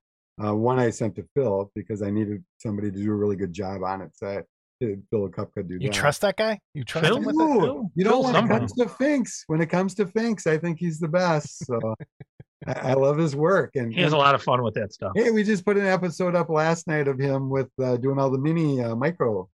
I saw it. I I watched was, it. yeah, I was watching some of it too. I thought it turned out great. I'm starting to use more melodic music and not just creepy stuff all the time. I kind of thought that was kind of cool. Um, but you know, it, it's hard for me. I'm really good at walking away from it. So I wouldn't mind se- sending Todd my STL and saying, "Go nuts with it. I'm done with this." Right? I got my kit. People have enjoyed it. I made a good episode out of it. I animated the uh, the instructions as a hint if anybody needed a hint. That's for that contest thing, instruction thing. But um, but I'm really good at being done with stuff. You know, not like Bernie Wrightson where he can't even tell you if he drew it because it was a while ago and he goes, I disassociated myself with that artwork already. And I remember showing Bernie some comic books, and I, I was pretty positive it was his work, and it, it wasn't signed in DC. He goes, "Yeah, I think I did that. Mm, I think Mike might have edited or uh, inked part of it, but yeah, I don't remember anymore." I think he remembers doing the Howard the Duck button. Right, right. Yeah, I still got mine. You better still have yours. Oh hell yeah, hell Those yeah. came straight from Gerber, you know. Yep, That was it was pretty- the Howard the Duck for president button, Jason. Uh huh. and Wrightson drew the Howard the Duck, and he even signed it. It, He it's did. signed on the button at Wrightson, and um, Yeah, they were collector's items. Yeah, There's a little piece of artwork that goes with it too. Cool. Mhm. And now you got to go get that. I did see like Scott what you were just talking about on Patreon. If people who in this again don't know what Patreon is, you can subscribe to somebody for like five dollars or a dollar a month, and you you can get their ST, STL files to print, and you lose those rights once you aren't subscribed to them anymore. And there's different levels. I noticed there's levels to print for your own. There's also some of those guys sell the rights as a level, so you're paying more for the rights to print them for other people. So there is that, Scott, what you had just mentioned that you could print them for other people, but you pay more for the file in the 1st Mhm. place, and it gives you that way. So I mean, there's ways people are getting around it and doing it. Um, but But yeah, I don't want to see people scanning things and putting those Right. in. And if Tony didn't want to make it, he, he could just get a hold of somebody and say, Yeah. hey, I want to make this into a kit. And he can print out the master and be done with it. But I think he's enjoying the printing process to some extent. yeah, Well, I know he's been teasing, and um, like every time he does, I'm on there going, dude, know. I I want one of these. I know. I want one of these. There's another guy out there, and he knows Tony, Jason Peltz, Okay. and um, Jason finally started printing some of his stuff. So I've got like Secret Squirrel.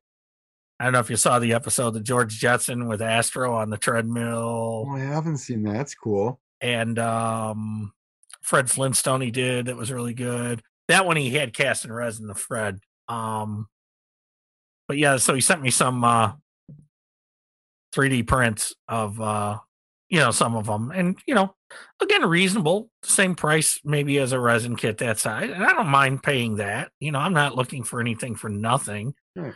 But I don't know that I want to pay thousands for an STL file that I'm going to use one time, you know, and I don't know that I want to produce something, you know. no, um, but if you bought it for a thousand and the artist was going to give it to you, and you Yeah. have the rights to make a kit out of it. right, right. At that point, yes, sure. Because you have to trust your artist not to give it to anybody else at that point. Right. But um, I would just rather see him print it. I wish Cipriano, Tony, if you're listening, yeah, like Tony's listening. Well, I'm, I'll, Um, I'll let him know. Fuck. And then that, like 10 minutes on him. He's got to watch. and then that fucking Clay King Kong he's got going. I want that too. I don't care what he's going to charge for that thing on the Empire State Building. It's um, awesome to watch him because he's just so talented. Yeah, and he he sculpts on that for like three days a year, and then he puts it away, and it's like, he, just to make you angry. oh yeah, I think so. I think he is. Jeez. Tony's a good guy. Johansson. Tony's a good guy. Yeah. And his Kong looks more like Kong than Cipriano or uh, than Peter Jackson's. As long as I can throw that in, you know, my uh, daily dig at Peter Jackson. Stop pissing me off on the Peter Jackson thing. I love He's Oh, just wait. He's coming. Just wait till you watch the beginning of this episode when I rip into Kong versus Godzilla. Oh, Oh no, it was fun. What are you talking? No, Oh, no, no, no, no, no, no! Don't start!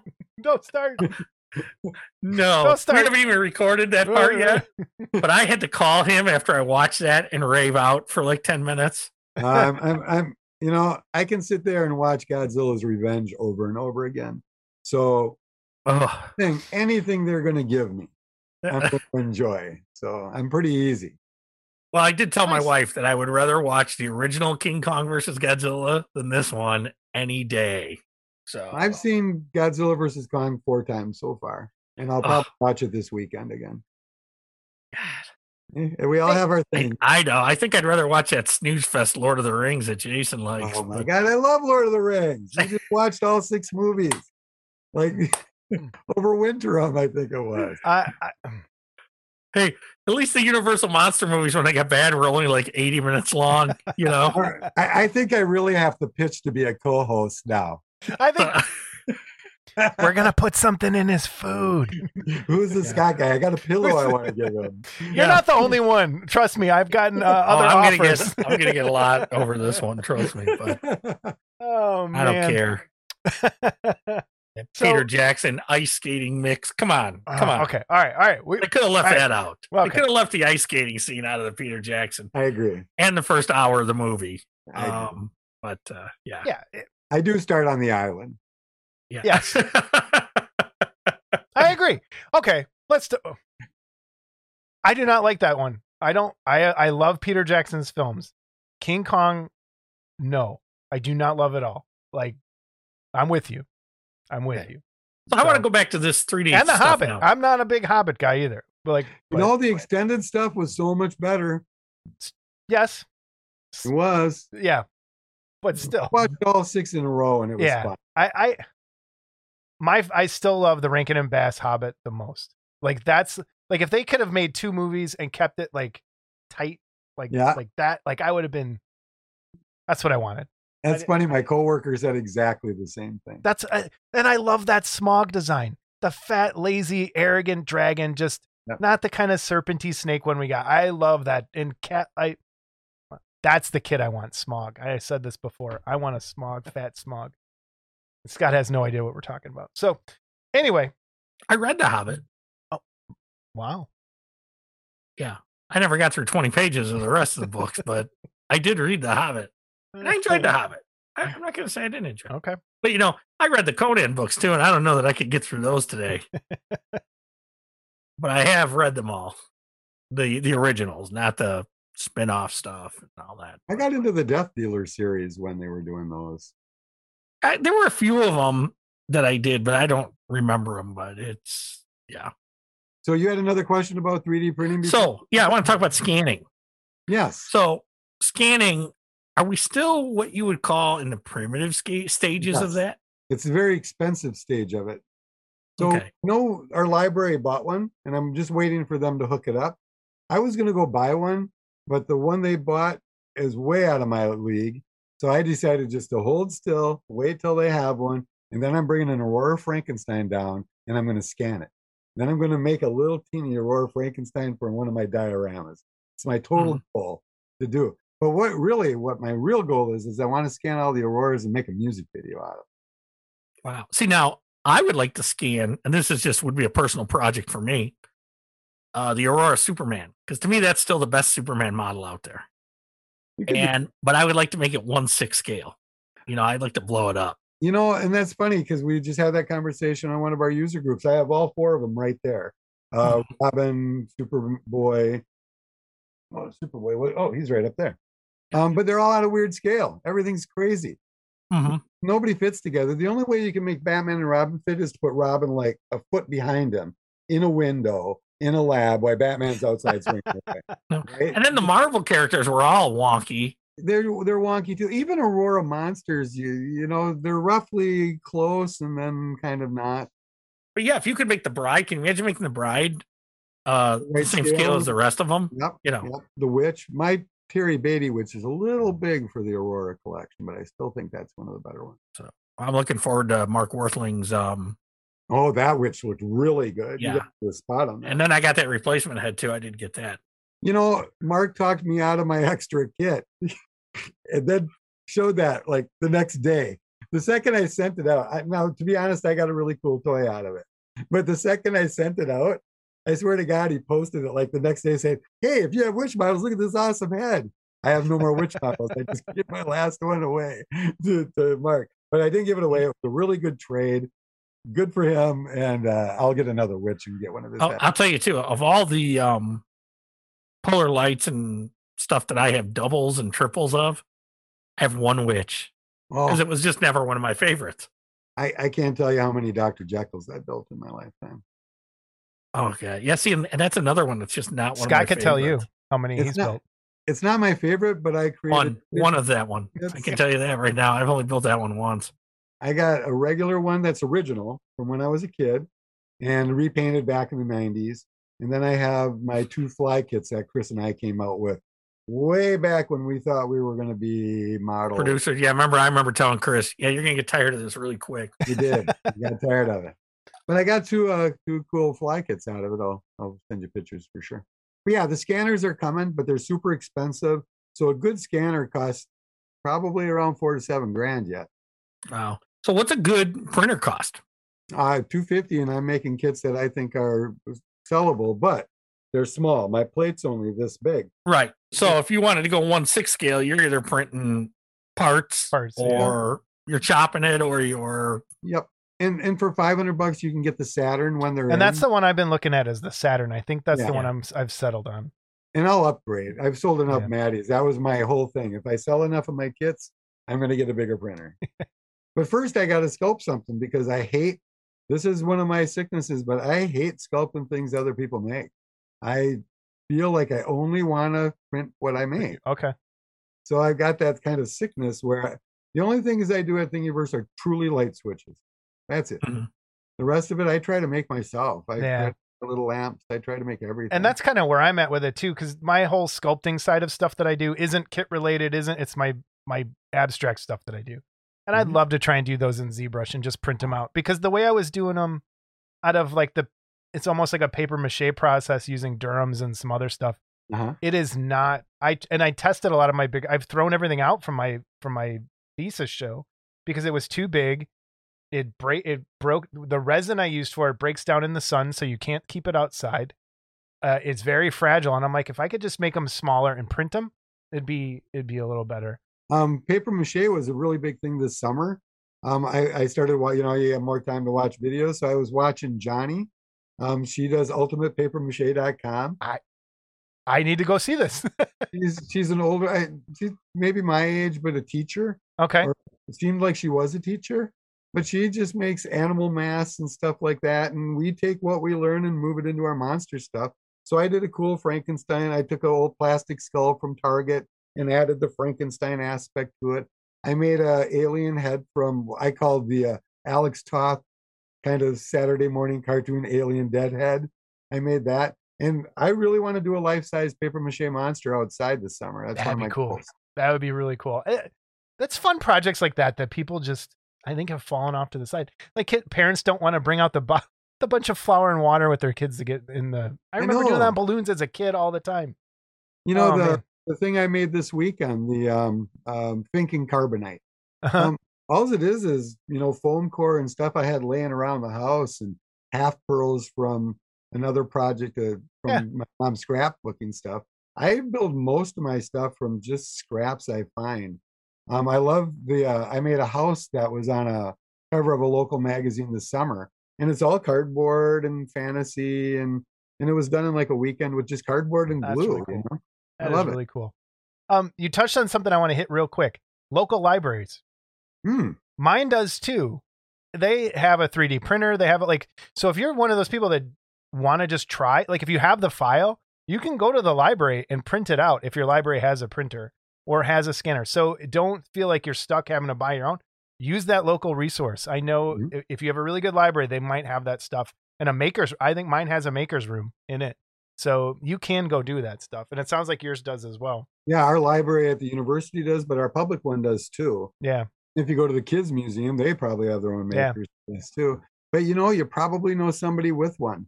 Yeah. At this point. in Yep. the library, tell them what you're into and tell them, you know, for the month of October, if you want a really cool monster display, I'm more than happy to dust my stuff off and make. I, I've had Aurora collections at both the Altoona and Eau Claire libraries, just because once they know you have something cool, they'll want to show it. I've actually had five art shows in town. I'm not an artist. I am kind of, you know, I'm a crafter. I consider myself a Yes. crafter. Oh, here we go. I Get always Jason in trouble again. I always always get in trouble over this, but he said it right. He said it right. Did I? Yes. Good. Um, but I always offer. I don't. I don't hide my hobby. So I've gotten highbrow art shows that I brought Tim Bruckner, the sculptor, with, and Andrew Ritchie, my best buddy, who draws really crazy good. Um, Steve Kurth, another one of my best buddies growing up. Um, he's another comic artist, works and still does works for Marvel. But I'll bring them to- into my show and do these cool art shows with comic art on the wall, Tim Bruckner's beautiful pieces in the middle, and then my Aurora and Monster collection on a wall. And I just love it. It's like Yeah. you know, we're just getting to show off some stuff. You know, Exactly. And that's always talk about your hobby. Talk Yes. loud and proud. You know. and that's hard for me. it's God knows I can't talk. It's You know- hard for you me know, to it's talk amazing to to me, Rob. You know, when I look behind you, even now, when I first met you, you had one child, you had Hunter, and so, um, and then the other two came along, Emma and Ramsey. See, I do know the names. You do. I'm so proud of you. I love I, you. I know. I'm not sure the order. I think got it. Ramsey was the last one, right? Yeah, Emma- you got it. There you go.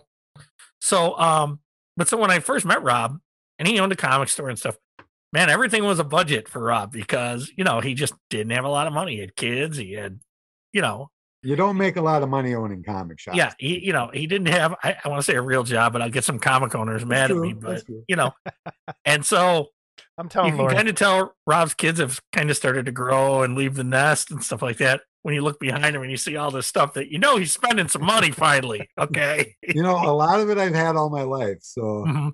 you know, I remember you going to Wonderfest with a hundred dollars. I know, I know. Now I And- try to go with at least five.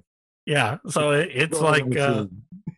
But uh, but you always were happy. You always made do, and you were always happy, and um, you know, it, it doing the show so people would send me kits, and then I realized not a lot of people were going to send me kits. so, you know, the first hundred episodes are just me and Chris doing our, our collection. Mhm. We finally started getting stuff from you know John Diaz and stuff. People would start giving us some cool kits to play with and things. Um, Mobius and Round Two were really generous too. In the beginning, they they got me on the list right away, and I would do a lot of their stuff. That was cool. Very cool. Um, future. Where do you think's going? Where's where are things going? You know, I'm so hyperactive and OCD. I can't even tell you. You know, I finished the project this weekend, and whenever I finish a project, I get into this little depression on what am I going to work on? What's my next thing? I need something, right? Yeah. Or my brain's going to explode, or I start picking on my wife too much because I, I don't have anybody else to pick on. So, so I don't know. You know, I might get back into sculpting. I, I need to finish that Sleestak up. I want. I got a, a bigger one that I want to part out and make multiple arms. One with uh, their little crossbows. I already Mhm. sculpted it. I just got to figure the sockets out. But I I might wake up tomorrow and think, you know, I I'm, I, I definitely want to do a how I did the thinking carbonite um a video because I'm getting just tons of questions on it. So I think Yeah. it'd be easy just to do it. And I, I have enough parts to do it except for the pink, and that's why I was thinking that. Don't- you have a big King Kong to paint? I do have a big Kong. He's right up there. I did an episode on him though a long time ago. The Bride of Kong model really well, and really should be part of the monster scenes with the with the T Rex because they are perfect scale, perfect scale with each other. But he's right there. Chris did such a beautiful job on the bust, which is right there, um, that I really gotta find out how he did that so I can paint that bad boy up. That, that's that's funny. I got. you I got thinking of it though. Jason painted his finally. I I think. did paint mine. Yep. Did you? Yep. It's on my site somewhere. Yeah. and so mine is in a, a box in the closet in the garage. course. it's Yeah, not even displayed. He's complaining about it. You, you jerk. I remember when Chris handed, or I'm sorry, when Scott handed me it, I was ready to, you know, it was like having a baby. Yeah. But it's so light. It was Mhm. like, whoa, this thing is a lot lighter than I thought it was going to be. It's still, and I, I say it to every single human that I ever talk to when they say, what's the best King Kong kit? There is no doubt in my mind that that kit you created is the best King Kong kit made. I agree. available.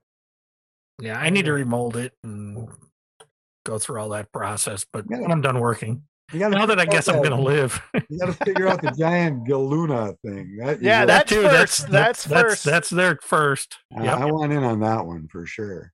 So um, I was hoping Yeah. that Brokaw mold that, but now Brokaw's um gone on hiatus again. So Oh, you see, and that's kind of my problem. When you ask what the future is, it really just, depends upon what trips my trigger and when it does. I'm mhm. hoping to keep this show going, um, yeah. but you know, I'll, I'll run into a wall and then I'll need to build some stuff for a while, and but we'll see. You never Cool. know what.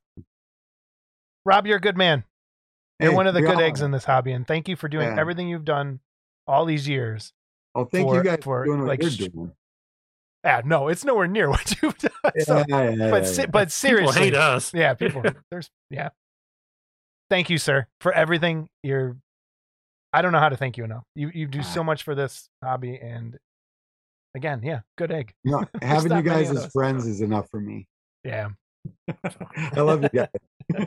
love you too. Well, no, the good thing with Rob is I'll go sometimes a year without talking to him. And Rob's and like, then he'll finally answer his phone or pick up the phone and um talk to me for like an hour with no problem. Like we just you know, wherever we left off. I keep it- tabs on you, and I know your blood type too. So, So you know my blood type and um I got an extra kidney here. yeah. I'm And, keeping uh, it warm. we're hoping we don't need it. We're we're, Oh, you're you're golden. we're hoping we're good now. But Yeah. um yeah, when we get off camera, remind me to tell you the story. My my good story that I'll tell at the beginning of this episode, but I'll tell you beforehand.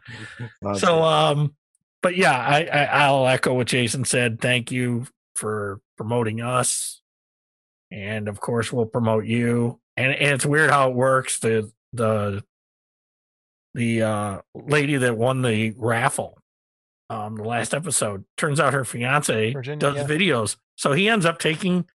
So Mike Calvert was nice enough to send us a free kit. We give it away, even though Jason didn't want to. We gave it away because you know he liked it, and then it goes to her, and her fiance takes and does a review video on it. Yeah. So, you know, it was really cool that it turned out so good for Mike because he got the shout out here and then he got the shout out on, on another whole video. You That's know, super and cool. it was also cool to see the guy unbox it and just see the nice quality it was. It was really a nice Yep, quality. over at the kit. Figure Kit Garage. We'll talk about him. See, we're all Yeah. like a virus. We all It just is. It's spread, and we just Right. spread Yeah. out. We're like the mutant. Uh, yeah, virus. the human virus. and, and who would have guessed? Uh, you know, hey, I'm back in the clubhouse and um, I got to get back. You know, it's been a long time. I haven't been to the clubhouse in a long time. Uh, I even uh, I donated to their fundraiser f- on our behalf. Just That's what made me think of it. I should do that too. you know, um, I want to thank you guys too for having me on. I know I was I got to be on that first kind of long stretch that you guys did for Wonderfest, which I thought was noble and really cool that you did it. And we were all tired and all wish washy, but it was fun. That was tired. And, uh, I just really appreciate everything you're doing and keep it up. well, thank you, sir. So, I, you we will, and we're going to have you back once a year. Cool. Once, once a season. to If we call them seasons, with I don't know. Guys. once We a could go season, once a year, Hours. We'll just talk about Jackson's King Kong for a while. Yeah. while. For an hour. an hour. Fuck, talking about that. It's, it's almost like watching it. It's too long. Telling you. You're going to pop on here one day, and I'm going to have him sitting in oh, this. He's going Hey, to be on you the know what? other bring screen. it, bring All right. it, All right.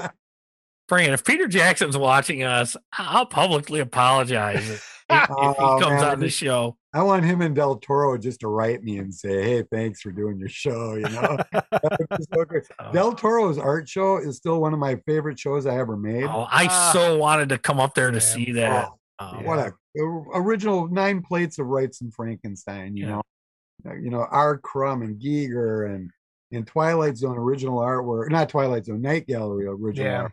Hmm. It was mind blowing. I went twice, and Laura and I took pictures that and made that video. I'd like to see that Kirk Hammett one too. Um, Oh, I am. Oh, that would be really good. I bought the book. I got his book. Oh, the book's great. And what's crazy is the book's starting to go for bigger money now. That's crazy.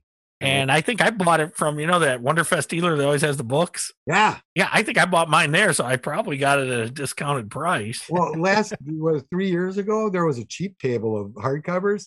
I bet you I bought like $150 worth of books and just walked away with a huge stack. Oh, I yeah. always get something at that table. I love year. those. I love try. those books. Yeah. Well, cool, Cool. man. All right, and we're back. Rob, Rob Madison. What do you say, Scott? Great guy. Yeah. Uh, Like one of the best guys I've ever met in the hobby. Um, and just in general. Yeah. Um, just super nice guy. Wish I lived closer. Um, He doesn't, but you do. No, he he probably wishes he could move to another country to get away from me. But um, a super nice guy. Um, on, on a personal note, good family man. You know, great dad. Um, all his kids are grown now, but I know I've known Rob since they were all before some of them were even born. So um, Yeah. you know, good time. Um, great guy. Never heard anybody say a bad word about him. So No. even me, even I haven't said a bad word about Which him. is hard. Yeah, yeah, you can say a lot of bad things. So I, I really like what he's doing. A- And I think part of this is we need to support the channel of everyone who's involved. So if if you're like Rob and you have a channel for m- hobby modeling anything, send us along. We'll send links out. We'll do that. And start building the community here on YouTube a little bit between all the modelers, which brings us to our winner from last last week, last month. What is it? Last month's episode for the Phantom Kit, Virginia. Um, she hit me up and said, "Hey, my fiance has a YouTube channel, and it's the Figure Kit Garage, which I have watched before, and I was also subscribed to on my normal channel. And so, if you want to see what the Phantom Kit was that we gave away to Virginia last week, he does an amazing review of that Phantom Kit. Uh, so please, links are below for the Figure Kit Garage on YouTube. With let me get everything, all details there over there with Brent Krug, and it's I, I'm sorry, with who? Brent Krug. Wow, where'd you get that information? I, I, it, was in the video in the first 11 seconds. yeah, first 11 seconds. Mhm. And I really want to say thank you uh, to her for letting us know. And and please, everyone, go subscribe over there. There's some great. He does really Right. good And reviews. What was awesome about that is, you know, her Mike was kind enough to send us a kit to give away for a raffle. And we give the kit away and Mike gets even more publicity out of it, which is awesome. Yeah. You know, so um you know, again, thanks to Mike for that. And um you know, I'm I'm glad it it worked out a little better than even he thought, I'm sure. And I learned something in that review. He shows how the base goes together, and I thought it was like really well engineered. The base is that solid that block, which I would have figured was a solid piece of resin, but it's four four thin pieces that slot together, which I think is really cool and saves resin. Um, but yeah, please check out the Figure Kit Garage, Brent Krug. If you go to our channel and down below it says friends of the channel or something like that, it links to a bunch of other uh, different uh, friends of ours on YouTube. So please, And if you'd like to be linked and aren't, Yeah, let us know. We'll link you. for sure, absolutely. Okay, that brings us to emails and corrections. Scott, do we have any corrections? What did we screw up last time? I don't remember. I, I I don't know. it's been so long. Uh, we got everything right. Uh, the only email I really have to talk about, other than I got a lot. Again, I want to say thank you to the people emailed about Scott's health. Thank you. Uh, Martin Thank sent you. me a bunch of emails with pictures, which I'm gonna we're gonna add at the end because we're gonna do a new thing, which we had talked about before, but then Paul Gill reminded you, and then you brought it to me, and we'll talk about that in a second. Uh, so our normal email from Phil. It's nice to know there are more of us that do different things. First of all, be careful what you confide in with your lady, especially after the consumption of alcohol. People tend to open up and share your innermost secrets. Having said that, Diane will probably kill me for telling you about one of her strange habits. But when we eat tacos, she always picks up her taco and has to rotate it. I don't even understand that. Oh, the guy that eats out of the garbage. no, I don't understand what he in. means.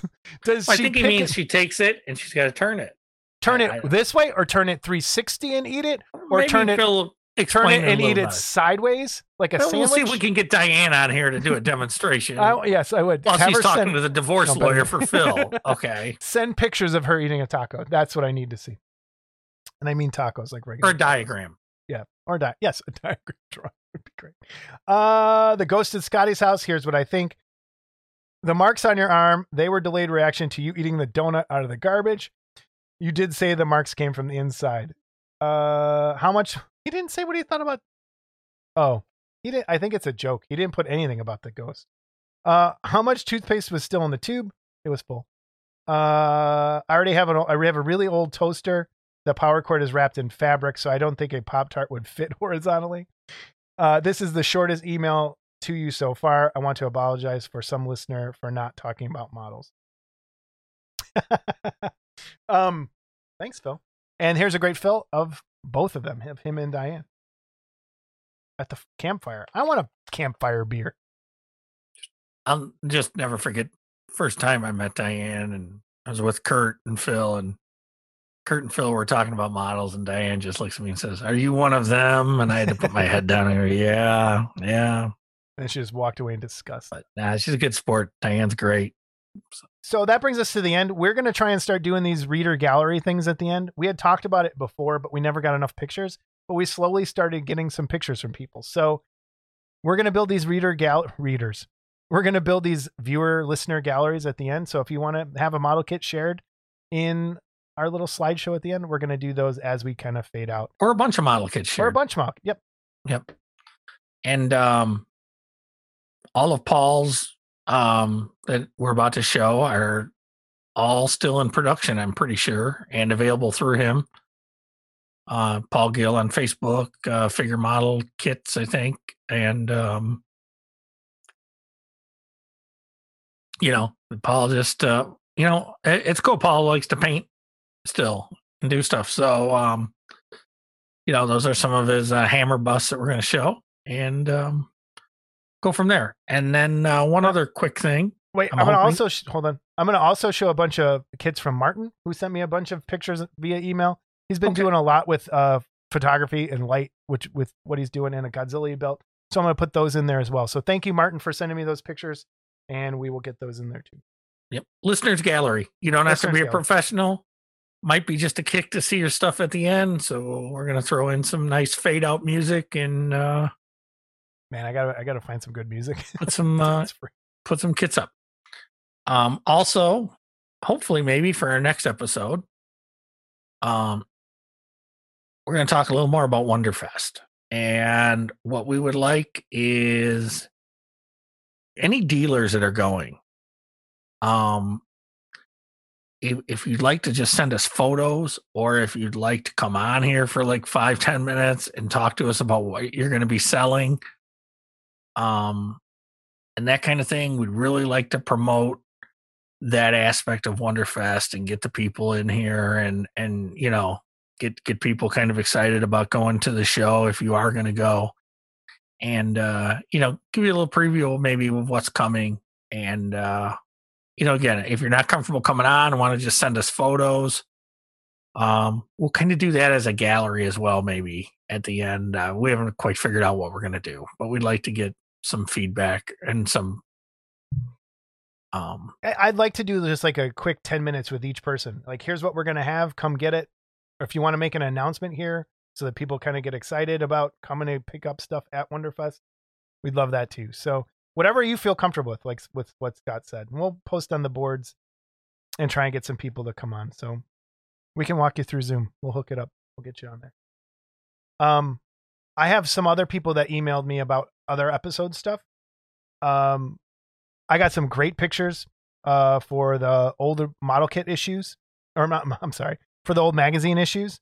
Uh, so people sent me a bunch of pictures of that, and I also got a bunch of pictures for the realism versus style episode that we want to do. So you can keep sending that stuff too if you got anything, and we're gonna work on those episodes probably after the Wonderfest thing, so that we can get you know we want to we want Wonderfest to be great. So promote as much as we can. and CG Blade. I'm not dead yet. Oh, the book! The book. You want to tell everybody what you did? Well, our our friend CJ Blade, CG Blade, um, and and he asked us for permission. He's in the middle of writing a new book, and uh, apparently Jason and I are going to be characters. And uh, I think characters is a loose word because from what I've seen so far, we are going to be characters. So um, But thank we'll you for keep you doing that. informed on that. But that looks like a lot of fun. Yeah, we'll let you know when it comes out. Uh, Sky, got anything else? I've got nothing else. Again, thanks everyone for the well wishes. We're on the road to recovery. As you can see, I sat through this mess for an hour and a half, Two hours.